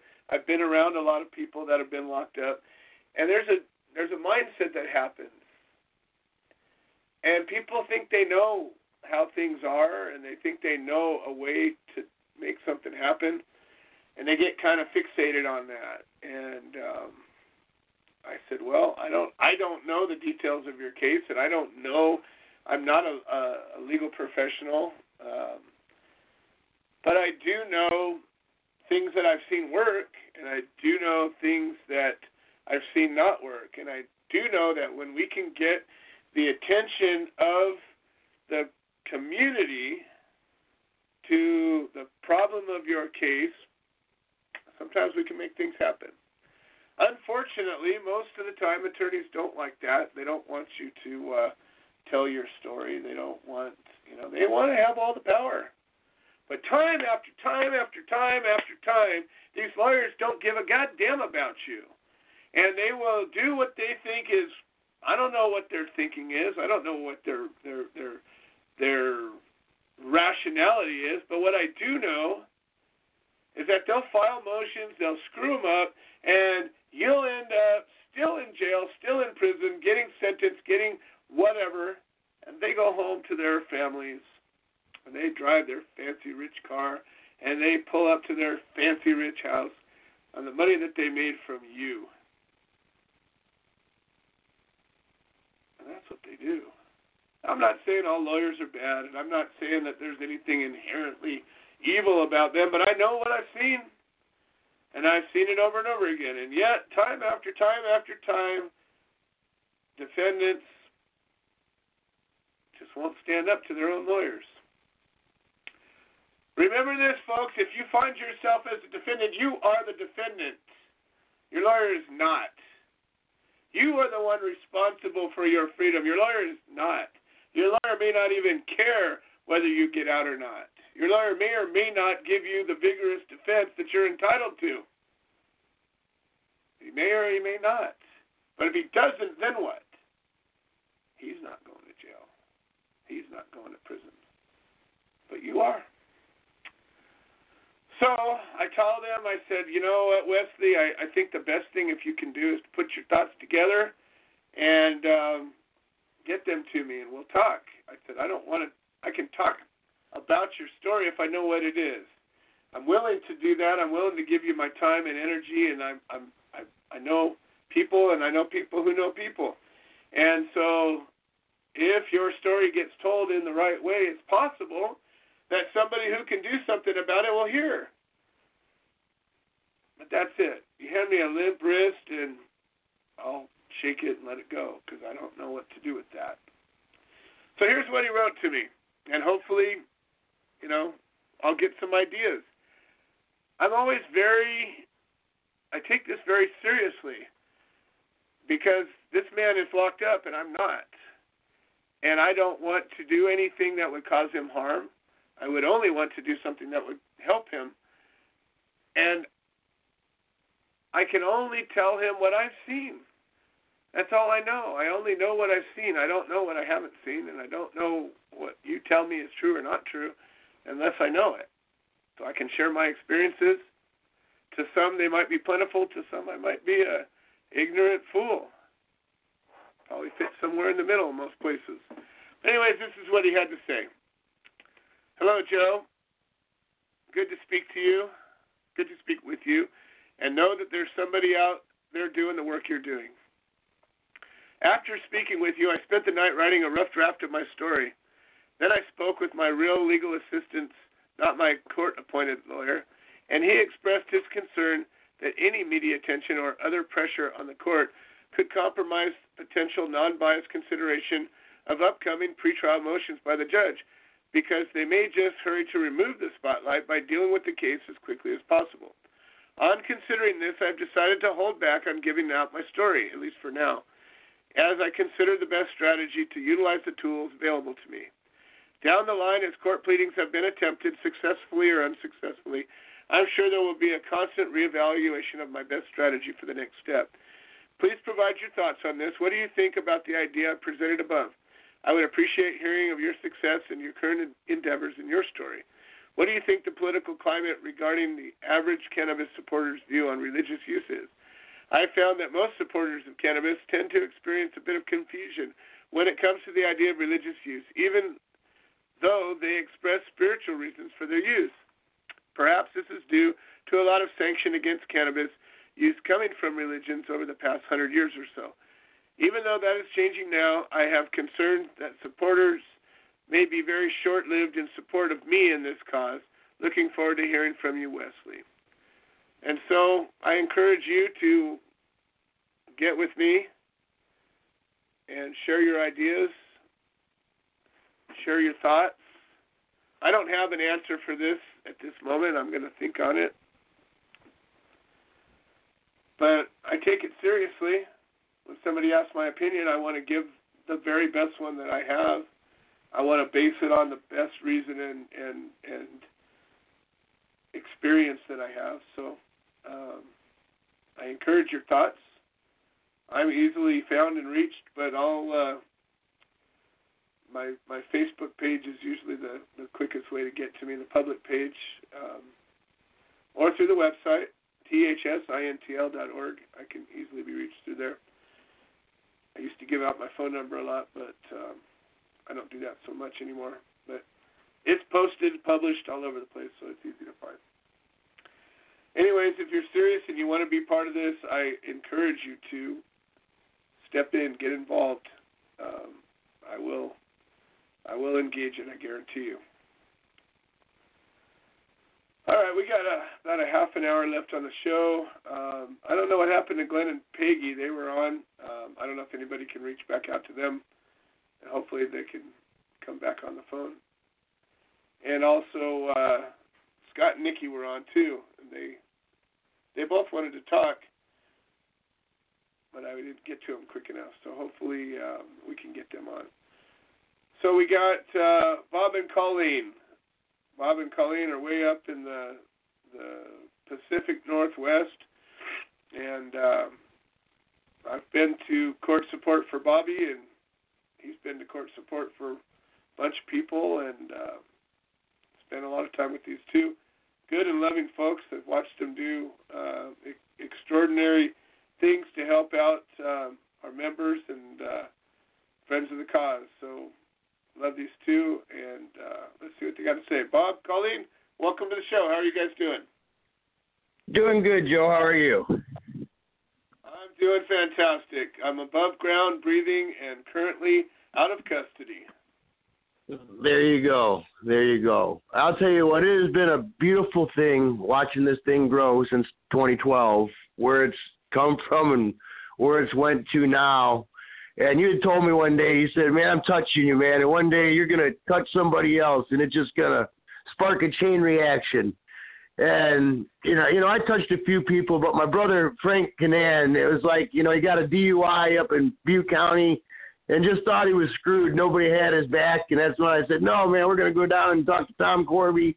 You know, we're gonna we're gonna do this." You know, and he was scared shitless, man. And we it got to the point where the the bailiff wouldn't wouldn't even let me near him when he was talking to his attorney. You know, but yeah, Frank already knew what to tell him. You know, no pleas. He wasn't taking a plea, and the look on his face when he beat it, man. You know, no fine, no nothing, said it all and it created another soldier, man. And just to watch, you know, him, you know, grow like that is was the me touching somebody and seeing that look was something that I don't know, man. I can't explain it, and I don't think well, I could ever thank you enough for showing me the way. Well, you know, again, the the thing that's important about all of this is that it's not about me and it's not about you. It's about the well, way. no, it's about the world. I, I had a vision also, Joe, and all these steel mills and uh, everything with uh, hemp. We're replace all that, and there'd be no more pollution.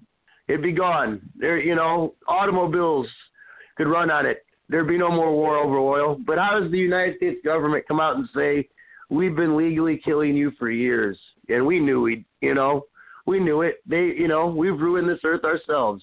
What about you know a hemp hemp cups and hemp straws? All this plastic in the ocean. This could all have been hemp, you know. And uh, we've done it to ourselves. But I think the truth is the truth, and and we're starting to see it. I'm not so much of a religious person as I am a man of God. I think that you know, a man, God created man, man created religion, religion created government to divide the people and seeing the people come together one person at a time just simply by seeing the truth is what's happening well and and the thing of it is is it really doesn't matter what any of us think. Things are what they are whether we think them or not. And there is good and there's bad and there's right and there's wrong. And you know there is a right way and there's a better way. And that really doesn't depend on what we think. And I think that, you know, if we start looking at the bigger picture, and the bigger picture, the farther back we step, the more of it we can see, right? And if you start looking at some of the big problems, and all of a sudden you start looking at the same, the same sources of these problems, and yet we allow those sources to cause us more problems over and over again, and we elect them in in office, and we uh, buy their products, and we don't stand up or speak up uh, out against them, and we wait until we're poisoned and, and have cancer before we, you know, file a lawsuit against them, and and and yet, you know, when's the last time you went to the ocean? Um, I can remember as a kid surfing and snorkeling and skimboarding and going to beaches that were beautiful and and you know you didn't you might see a cigarette butt or something on the on the beach but generally you could walk in the morning and and and and see a low tide and find seashells and and and not just see shit all over the place.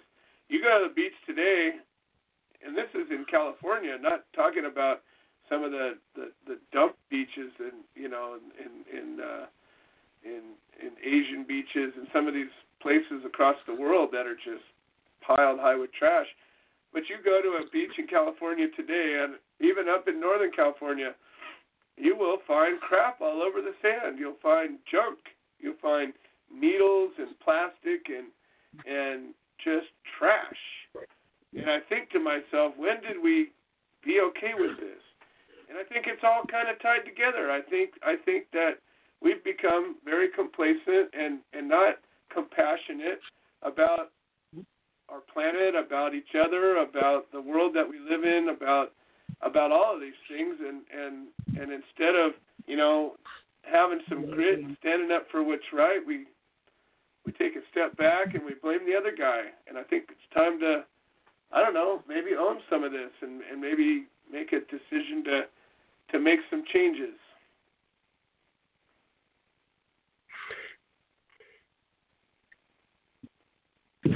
What do you think?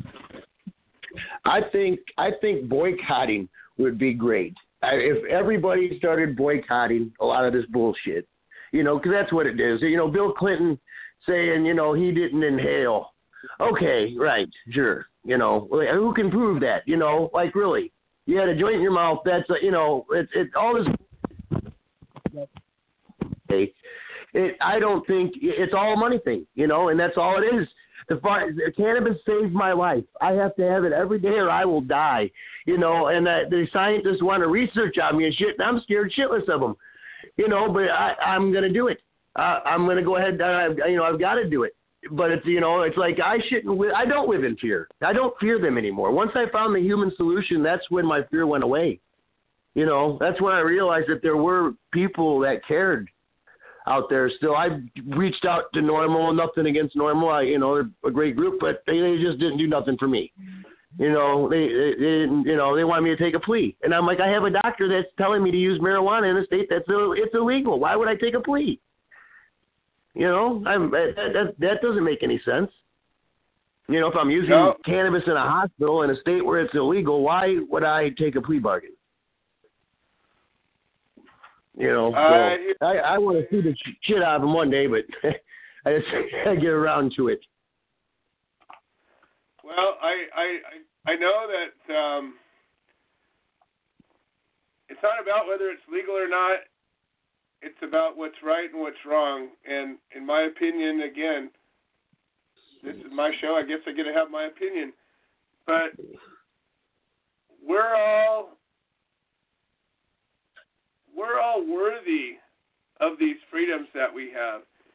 And there isn't anybody on this planet that has really, in my opinion, a right to take them away without good reason.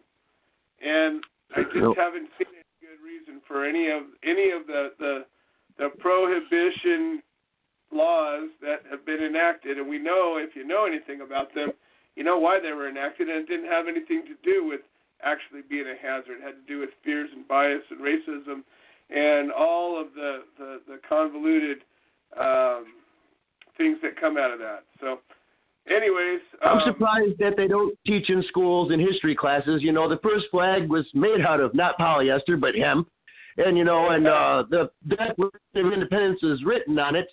And at a certain point in time in our country, you were required to grow it, or you would go to prison, because they needed it for the, you know, the the, the war. I hear you. Hemp for victory. Yeah, Well, it's anyway- freedom. The first flag was made out of it. That's what. I love you. I'll you. I'll get, let you get on to the next caller. All right, Bobby. It's uh, it's a pleasure, and I, I I see good things coming to you in the very near future. I see them coming to all of us. Like you said, it ain't about me. It ain't about you. I see them coming to all of us, brother. That's what I like to hear. All right, Bobby and Colleen, dear friends, and and part of the human solution. And you know, I I, I hate to to be so bold and so blunt about it, but um, if you're not part of the solution, you're probably part of the problem. And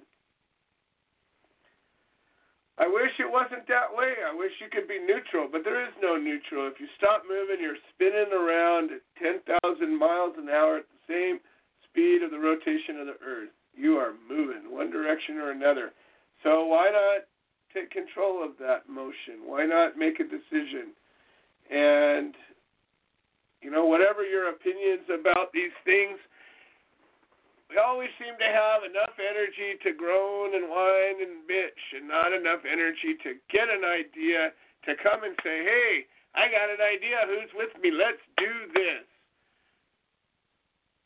Neuro linguistic programming, folks. We are wired.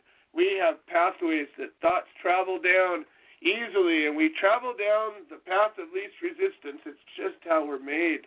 We can take these pathways and make them be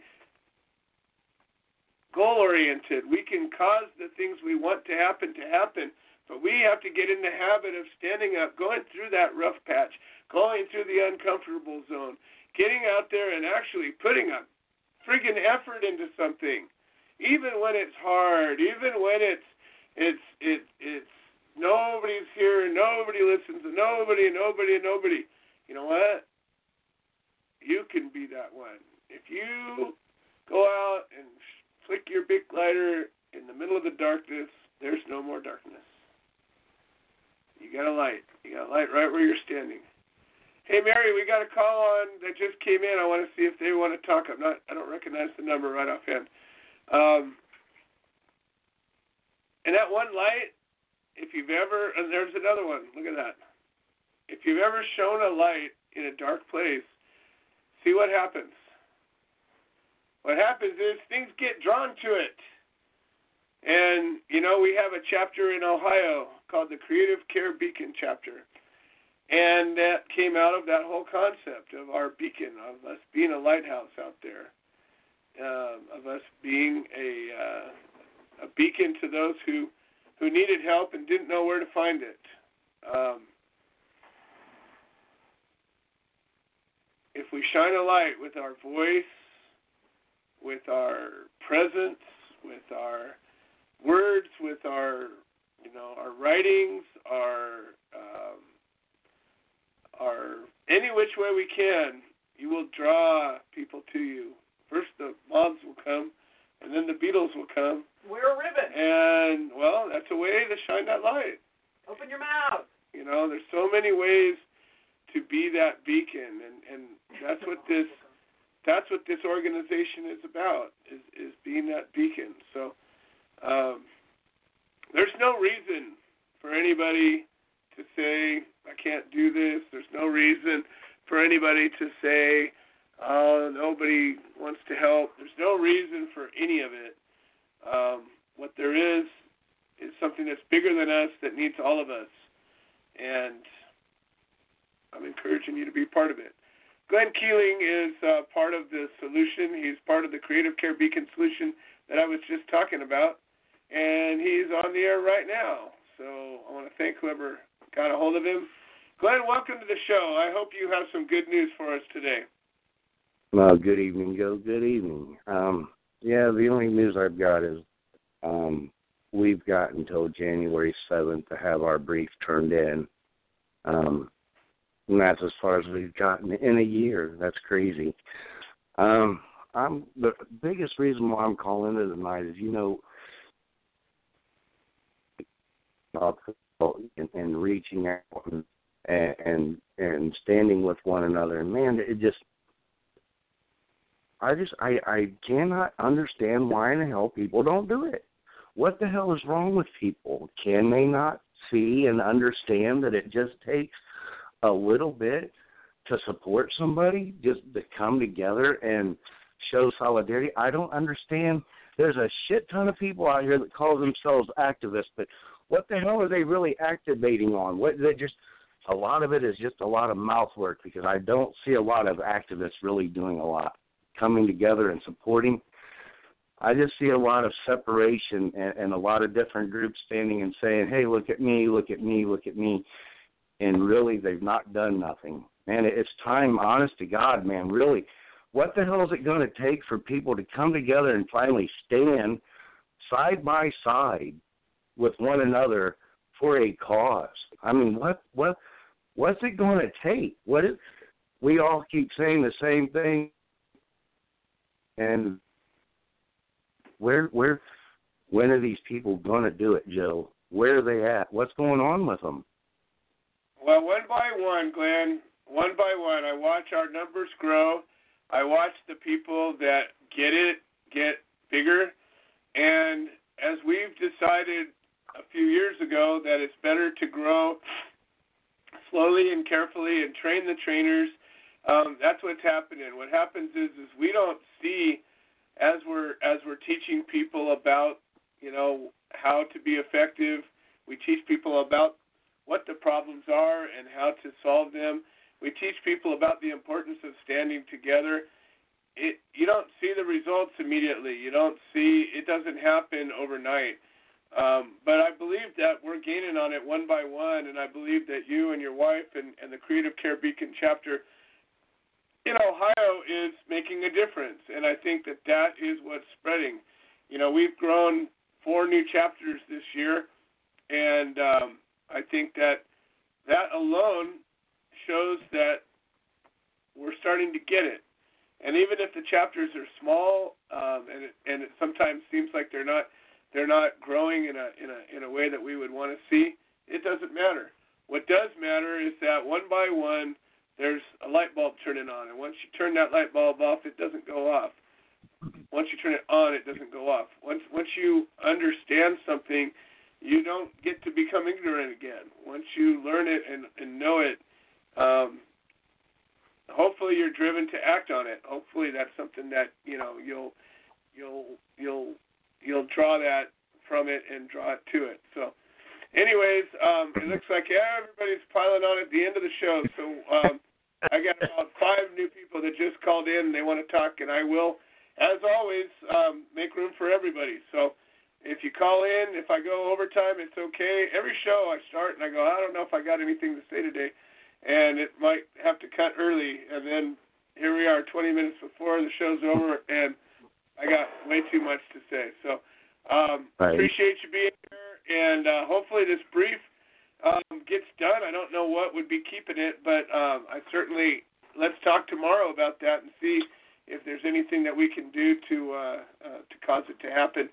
Uh, Glenn, how does somebody get a hold of you in Ohio if they want to be part of the solution? Right on. Absolutely. Listen, you guys can find me right there on on Facebook, Glenn Keeling, or you can go find Peggy Kimmel. We do have a page. It's the Creative Care Beacon. This is the Ohio chapter of the Human Solution International. Or you can just simply give me a call. My phone number is four one nine eight six three zero four nine eight. And I promise you, if you call me, I will answer it and I will talk with you. Beautiful, beautiful. All right, Glenn Keeling, it's an honor and privilege to be working with you, and uh, we're going to keep on marching. All right, we got George Martorano, and we got John Miller, and we got uh, Pete and Helen Yapel, Scott and Nikki, and Tom Corby, and we're going to get you all in 16 minutes or more. I won't say yes. So let's go to George first, and we'll start plowing through this all, and maybe some of this will. Uh, do a quick intro and open up a guest for next week's show. George Martorano, longtime friend of the show, POW or ex POW and freedom fighter. Um, welcome again. Welcome. Welcome hey back. Joe, hey Ben. How's my hey. how's my California family? We're how's doing everybody? fantastic. Well, I'm on the road. Uh, I'm in uh, I'm in uh, St. Pete, Florida. And uh, as many know, uh, many uh, some know, many do not know. when I was released from prison, this is where I came. My first my first spa- uh, place was St. Pete, Florida, and that's where I did my acclamation to freedom, which was you know every day was uh, was like a wave of uh, of small shocks every day, every hour of the day. But today I got up very early. I haven't been down in a while, and I retraced a lot of steps and uh, you know the uh, places that I went, the walks that I went, the jobs that I went, and uh, you know I felt I felt more uh, connected with it uh, uh, today uh, than than back then because back then I was probably you know all sort of like personal shop. But I really enjoyed today. I spent I spent a total like almost six hours just just uh, going over the places that I went, uh, the path, uh, at the beach, and uh, I made myself so tired that along the bench I actually had to lay down somewhere and close my eyes. So wanted to share Wow. that with everybody. It was like refinding refinding myself upon the release when I got out of prison uh, three years ago. So it was just a wonderful time, and like uh, you know, I didn't I didn't need much to have a wonderful time. I just had to uh, breathe and feel the sun the sun on me, and it just was so magnificent to be free. You know, the human human solutions and as part of all that, and uh, just want to thank everybody, you know, for coming to my rescue way back when when I was languishing in a cage, and uh, you know, I think back and all the horror places that they kept me in. They kept me in the worst of the worst, but I did the best. I did the best with the, the little I have, not to become a beast. So, wanted to share with everyone today. I had a great day uh, retracing my steps on the freedom that I had uh, when I was released. Joe. That's fantastic, George. And I uh, I remember uh, I remember the day I heard you were you were going to be released. So um, I I uh, can go back and kind of remember where I was at at that time. So it was uh, it was a significant mile marker in, in my world as well. So I, I I'm glad that uh, you get to enjoy the, the the joy of freedom and continue to do so. And uh, just looking forward to watching you continue to prosper. Yeah, well, like I said, I'm working hard. Uh, uh, I, had to, I had to come. I haven't seen loved ones down here in a while, so especially my uh, niece with special needs, uh, Nicolina, very very dear to me. So, you know, I went to visit her. Uh, she lives in a group home, and uh, you know, like she's special needs, and I thought, you know, you know, what a life do they have? And I, even though I, I was saved all those years, had my personal share of sufferings. There's still people that have uh, way worse off than me today, and that really bothered me. Uh, I was yesterday. I spent spent time with her in her uh, her group home, and that's what I needed to. I needed that a solid state of solitude to retrace my steps. And I was, you know, thanking thanking everyone that's been in my life since then. Uh, when they share that with everybody, I know it's a it's a crowded show. The show's getting more Yeah. crowded, Joe. Yeah. Well, it's it's all good, and there's always room. I always make sure there's room for everybody. So, George, it's a pleasure to have you share that with us. And you know the the the the words of hope that you give to people. I think there's a lot of people that that listen to the show that are are living moments of desperation, and when they listen to you know your words of hope, sometimes I know it helps them you know raise themselves up. So that's that's what it's all yeah, about, sharing yeah. I'm, done. I'm going to get out there soon. So see you and Dee Kirkwood and, and Liz and everybody. I'm Just- looking just forward be to there it. when I get there. That's like uh, Lou Rawls, Lou Rawls song. I'll see you when I get there. All right, George. Always a pleasure. George right, Martorano. All right, we'll talk soon, George. All right, up next we got um, John Miller from Florida, and then we got uh, Scott and Nikki, Pete and Helen, and then Tom Corby. Now we're down to 10 minutes. We'll see what we can do. John Miller, welcome to the show. How are you doing today? Oh, I'm doing great, Joe, and your show is very inspiring, and Human Solutions is very inspiring. And I want to congratulate George on reconnecting with his family and himself and everything. And y'all, thank y'all for helping him. Uh, I've been watching for at least six months, and I'm definitely one of those people that you was talking about earlier. How about we come together and try to make a plan and put our voices out there? Well, I, I couldn't agree with you more. Um, you know, if you stay on the line and um, give give um, the screener Mary your contact information, um, I'll I'll reach out to you and uh, maybe we can set a time to talk if you're up for it. I'm always up for it. Uh, Richard Rosadillo is one of my good friends, and I, he's been helping me out get a little bit more uh, um, out there with trying to tell people to be good humans and try to care for one another because I try to incorporate that in every post I make during the day. Good. That's fantastic, and that's you know it's all it's all about that, and you know I think sharing a message that we all um, feel strongly about and and getting a, a, a unified message together, I think is is a very important part of this plan. So, um, anyways, I definitely look forward to working with you, and uh, you know we're we're real close to setting up a couple of chapters in Florida. So who knows? Maybe we'll. Oh, I uh, can't wait. Maybe I can head one because I'm Well- definitely an alpha hippie. I love it. I love it. Well, like I said, stay on the line, and uh, I'll have Mary get your contact information, and uh, we'll we'll reach out to you tomorrow. Maybe we can uh, begin the, the the framework of a plan.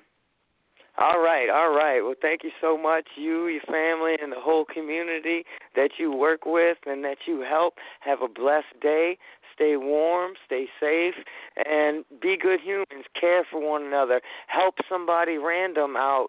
Just somebody on the street. Say hi. Just offer a good compliment to somebody that it looks like they're having a bad day. And maybe they'll go and do the same thing for another person. And this will help continue people being kind to one another. I couldn't agree more. Well, thank you for those good words, and uh, I, I encourage everybody to uh, take heed. All right, thanks again, John Miller. Stay Thank you so and uh, much. Mary will get the contact information.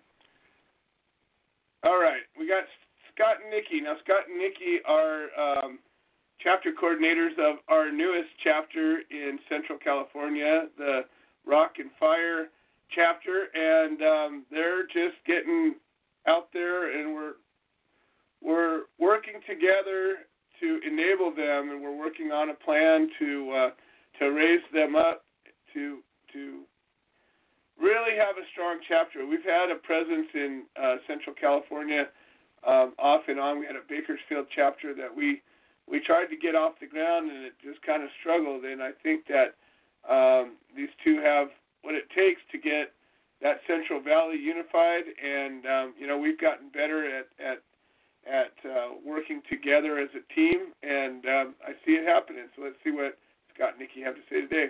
Welcome to the show, you guys. Hi. Hey, Joe, how you doing? Doing fantastic. Hey guys. Good to have you here.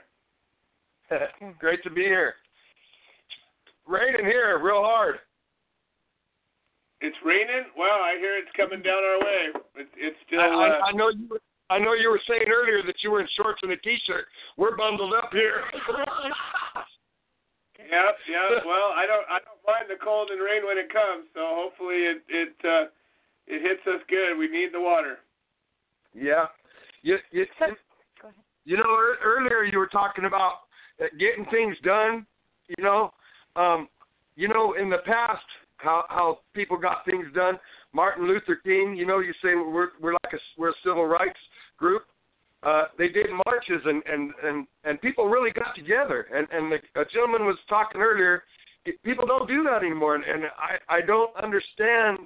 Maybe maybe they're not understanding what we're what we're what we're trying to do, or or because I mean there's there's a lot of people out there. Maybe maybe we need to start getting some media attention or something for for like you know uh, at least our our POWs that are are still sitting in there. Maybe we need to start getting some media attention at at some of their court events or or or not just just in general. Mhm.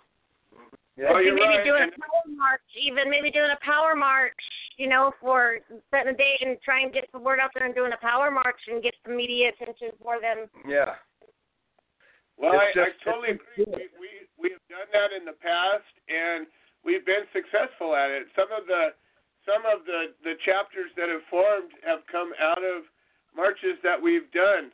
Uh, what's important in doing a march, and this is probably the most important thing, is having a good plan getting a really clear message out, and then Right. you call attention to the media when you do it. And organizing a a, um, a project like that is one that it, it takes a lot of focus and it takes a lot of, of teamwork, and it's not easy, but it's very rewarding if you do it right.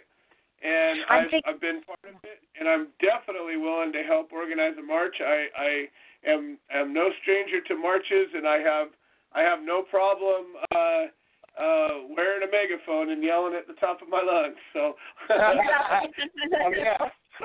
Power. yeah. that's it. Yep. That's it. So So, so we're just I- I yeah, think- we're, we're we're totally um, brainstorming things too in ways we know that the letters are helpful. We need to get more word out there about letters to write for like you know Calvin in in you know the what's his last name?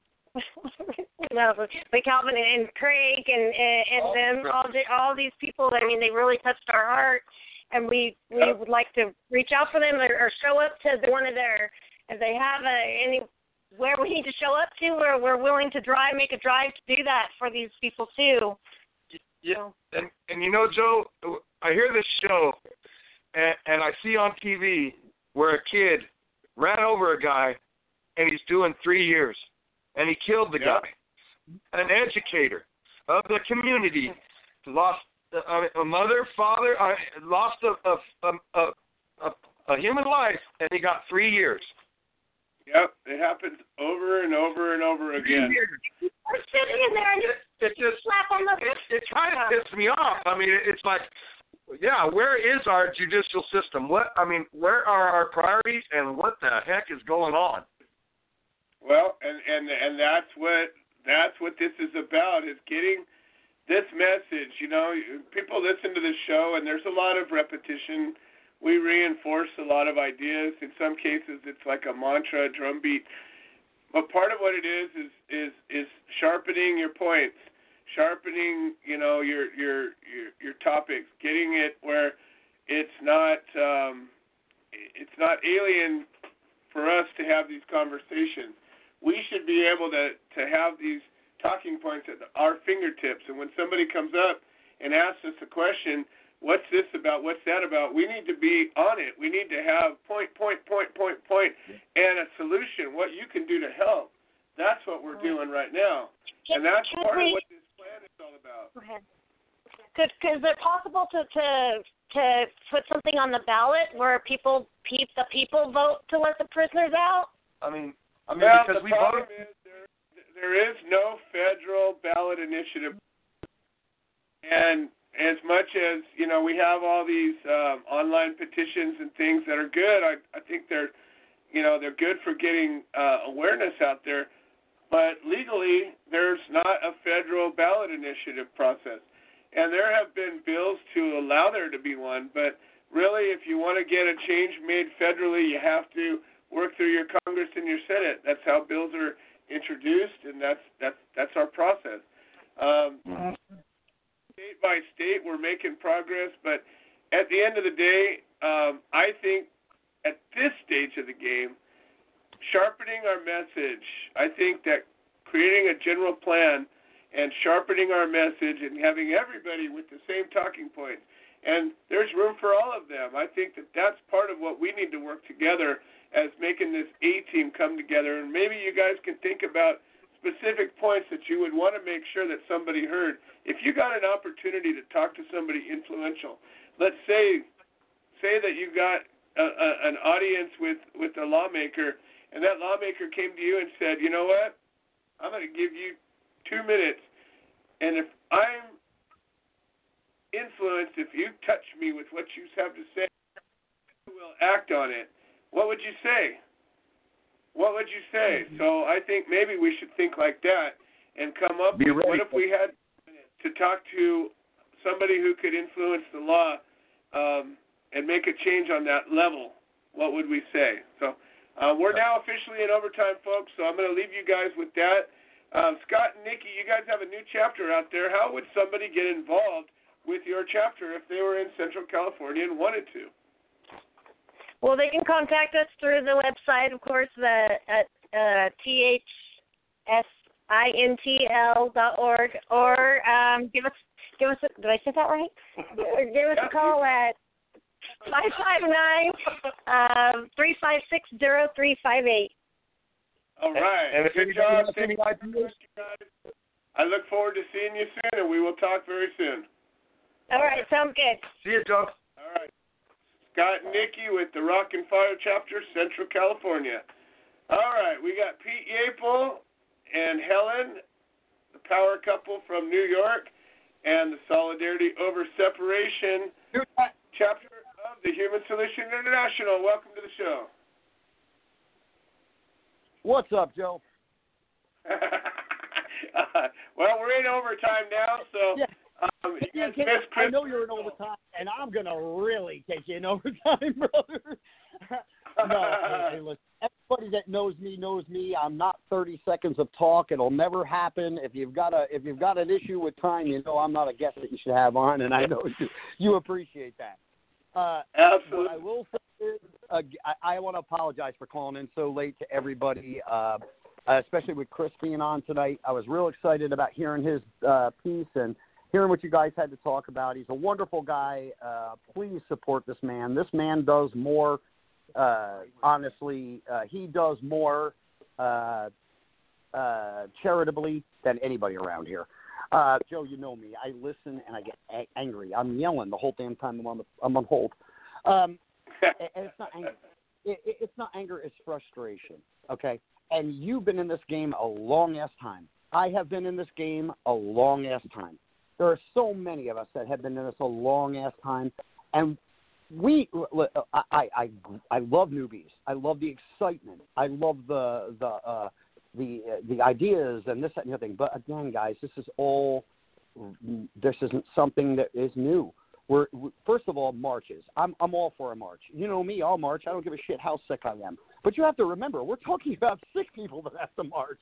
We're not talking about a bunch of healthy people that are just fighting for our civil rights freaking message. We're talking about people that are in wheelchairs, people that can't get out of bed, people that can't fight for the rights that they have publicly in a forum where they're yelling on a megaphone. It doesn't work. We cannot do a million man march on Washington with cannabis patients. We just can't. It's been tried a hundred times. It cannot be done. What we can do are new things. Radio shows like Joe, getting these messages out, getting people uh, a forum to come out and speak and share on their Facebook to people that may have an awakening. Helen and I on the other side, we've taken it to TV. I don't, you know, everybody says, oh, well, you're a local station. I don't care. Do you know how many people watch my station? Do you know how many people watch what we talk about on a daily basis? I'm late in calling in today because I'm treating a patient. I'm out and helping a man with cancer of his liver. That's why I'm late today calling in. It's 9 o'clock, 10 o'clock at night on the East Coast. Me and Helen are still working. This job is never, ever done. How we can beat the system is simply this way. I don't care. I don't care what they say. I don't care what they try to impose. There are people out there that need help. I'm one of them. If if if I decided today to say, "Oh my God, that that that, that could be against the law," I wouldn't be here talking to you. You have to grab a hold of your own health care. You have to realize that we shouldn't have to go in like a turnstile into the same place everybody else goes, even when we just have a sniffle and have three things written to us one to help and two to help solve the problems the other one gives us, and take something natural, something from the earth. And I'm not only talking about cannabis. My Lord, there's plenty of things out there that help us. But we have to do that. We have to say to the system, wait a minute, you're wrong. It's just like the two party system. Yet people go, oh, oh, oh yeah, we got to vote blue this time. We got to vote red this time. Why? Nothing changes. We're blue for four years, then we're red for four years. Nothing changes. People have to change. People have to make the difference.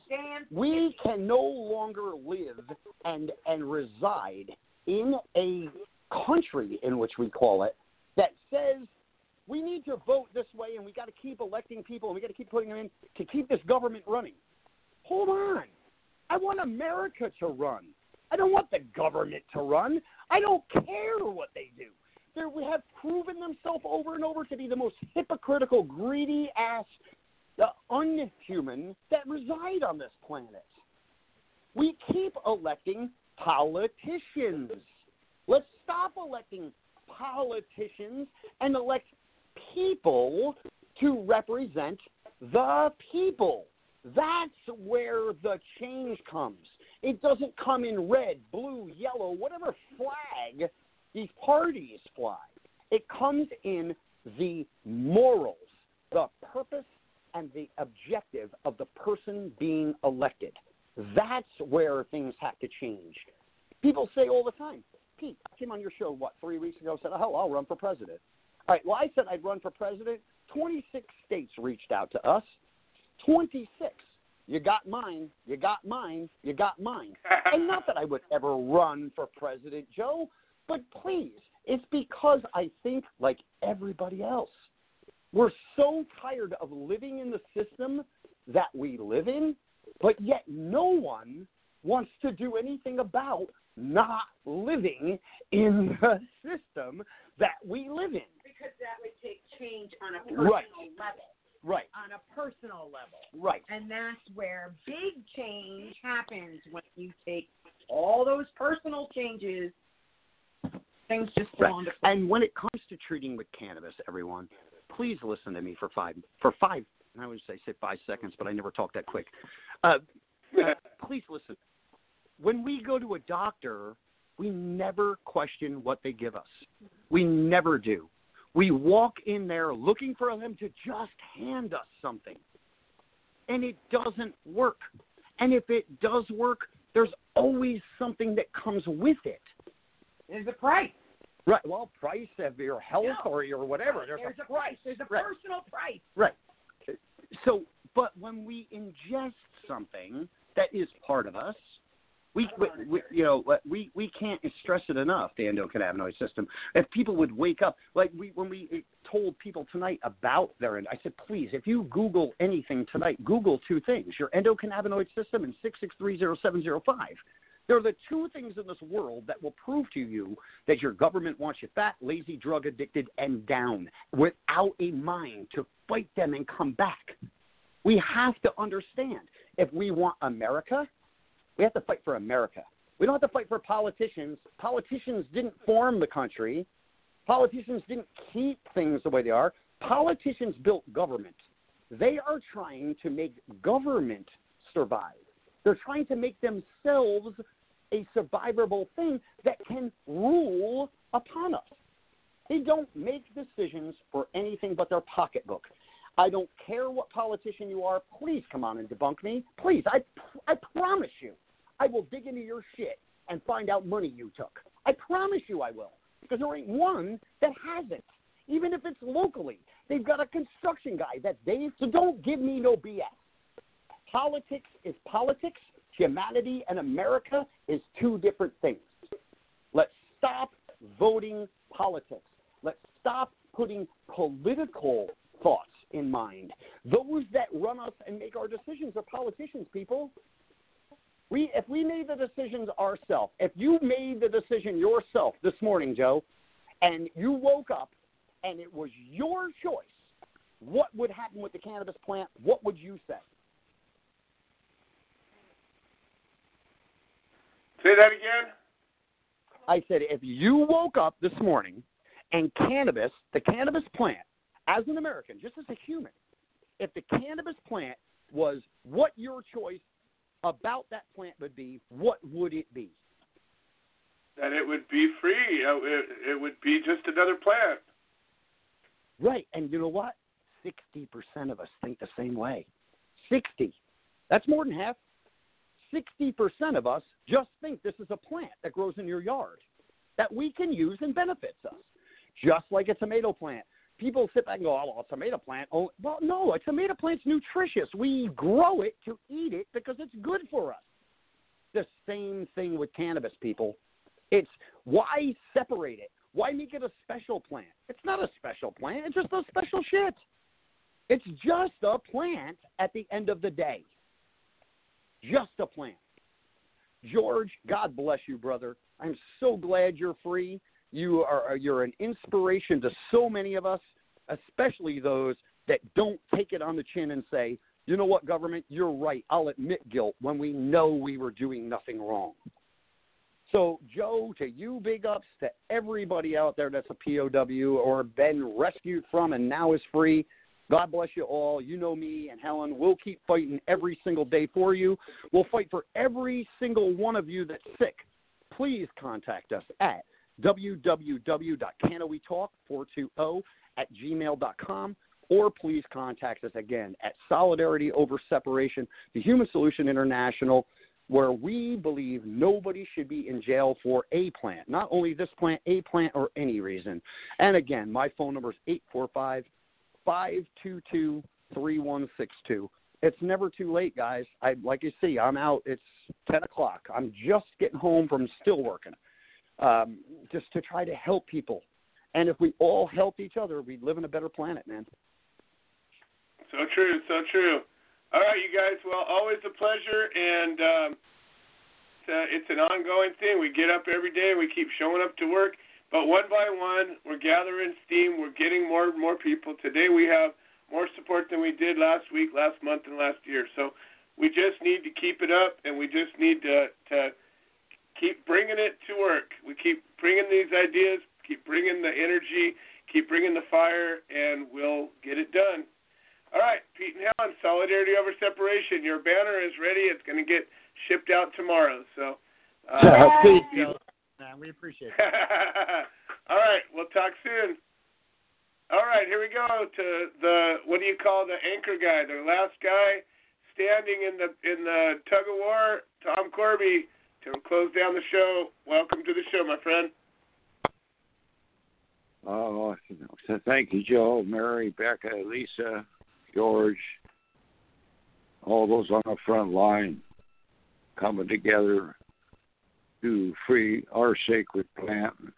No one should go to jail for any plant. I'm here with my friend uh, Frank Canan, helping us just so much here. He's Frank, yeah, and he's also uh, Butte County's uh, coordinator for the Human Solution, along with Alex Lyons. Uh, well, we talk about why it's quiet up here in Butte County. I'd like to share anybody that has a new case, or if you're advocating helping a defendant. The number one thing is to get your discovery, get your police report, start working it, find out what's against you, start filing your 995 motion to dismiss on probable cause, and uh, let's get bacon. This is why Frank Canan, Alex Lyon, Nick Moran, the Banos, and so many in Northern California have had their cases acquitted or dismissed. You want to make them sick of you? You want to throw this, this subpoena all the officers, all the videos, recordings, and I've seen so many cases now where they're just dismissed because they're not used to working, especially the PDs. And by the way, PDs, as you know, get three times as much when they deal you out. That's why they want a plea deal. And the human solution, our goal and vision, is to always take them on to trial. And if we'd done that years ago, even 10% of the people, we wouldn't be here today because they can't do it. Uh, well, you can go into the Butte County courthouse now compared to what it was when we got busted about eight years ago and joined the Human Solution. It's almost like a morgue. And so that's what we do. When we talk about the medicine, I've been using cannabis for over 51 years, and I finally realized without these cannabinoids in your system, your homeostasis will be out of balance. Uh, I see so many uh, miraculous testimonies. Uh, I welcomed uh, Nicole Scott Lewis uh, on Messenger today, and we had a nice chat. I didn't realize that they were Central California THSI chapter coordinators at the time. Uh, I see here where, where uh, Nicole had a stroke in October 6th of this year, and how how the oil saved her life, and uh, she continues to take it around the clock. I told her how I believed it helped me, and still helping me with my ruptured disc in my back, and moreover with depression and PTSD. Uh, and this happens a lot. I told her she was denied inpatient rehabilitation at San Joaquin uh, Hospital because she refused to stop using the oil to go there, and I feel she made a good choice. Uh, Frank uh, has a little something he'd like to say tonight. Well, I'll let Frank Canan take over. Hey, Joe. Coffee Hey, Frank, what's shaking? Taking care of business. Again, spending some good time with Tom and Donna. You know, trying to enjoy life like we always do. Right on. But I just wanted to put out special thanks and to Bob and Colleen for introducing me to to you and Liz and Donna and Tom and the Human Solution. Uh, you guys have made a big impact on my life, and it's been a life changing experience. And uh, I just want to thank you Frank love you guys so much, and I just wanted to put that out there. Right on, man. Well, I, I, I appreciate you as well. I remember uh, when Bobby brought you down, and um, you know, I, I didn't, I didn't expect when you left that you were going to have such an impact up there. I didn't, I don't, I don't have super high expectations of most people when I first meet them anymore because most people let me down. But you stepped up and uh, you filled a huge need up there um, helping out with the Corby team and all the work you've been doing. Um, you, you, you're making a huge difference up there. So if we had anything to do with that, then it was well worth it. And uh, you know, just keep on doing what you're doing. We just need to push real hard right now and keep pushing until we get her done. Well, you know, I'm on that. You know, I'm on the same track with you. So let's keep on going. Right on. And I love you. All right. Well, thank you. I, I'm tickled. We're 15 minutes overtime now. Well worth it. And um, I uh, somebody has a case up in Northern California, and there still are cases in Northern California, um, and they need to get a hold of you. How do they get a hold of the NorCal chapter? Uh, you can get a hold of us at uh, call me or my wife at five three zero three seven zero four zero two nine, or Donna at five two one six zero zero nine. Or you can call me, Frank Canan, at seven zero seven four nine nine eight four two seven. And we would be glad to help with any cases. Right on. All right. Well, that's what we got this week. I appreciate everybody that's helped out. I especially appreciate uh, my vice president, Lisa Wooldridge, and non-compliant Mary for doing all the screening, and everybody who's called in today, and even especially the people that called in and have just been listening. Thank you all for being here. We'll see you all next week. Hi, I'm Willie Nelson, and the Willie Nelson Teapot Party and I endorse the Human Solution, supporting cannabis prisoners because no one should go to jail for a plant. Should have said and done. You were always on my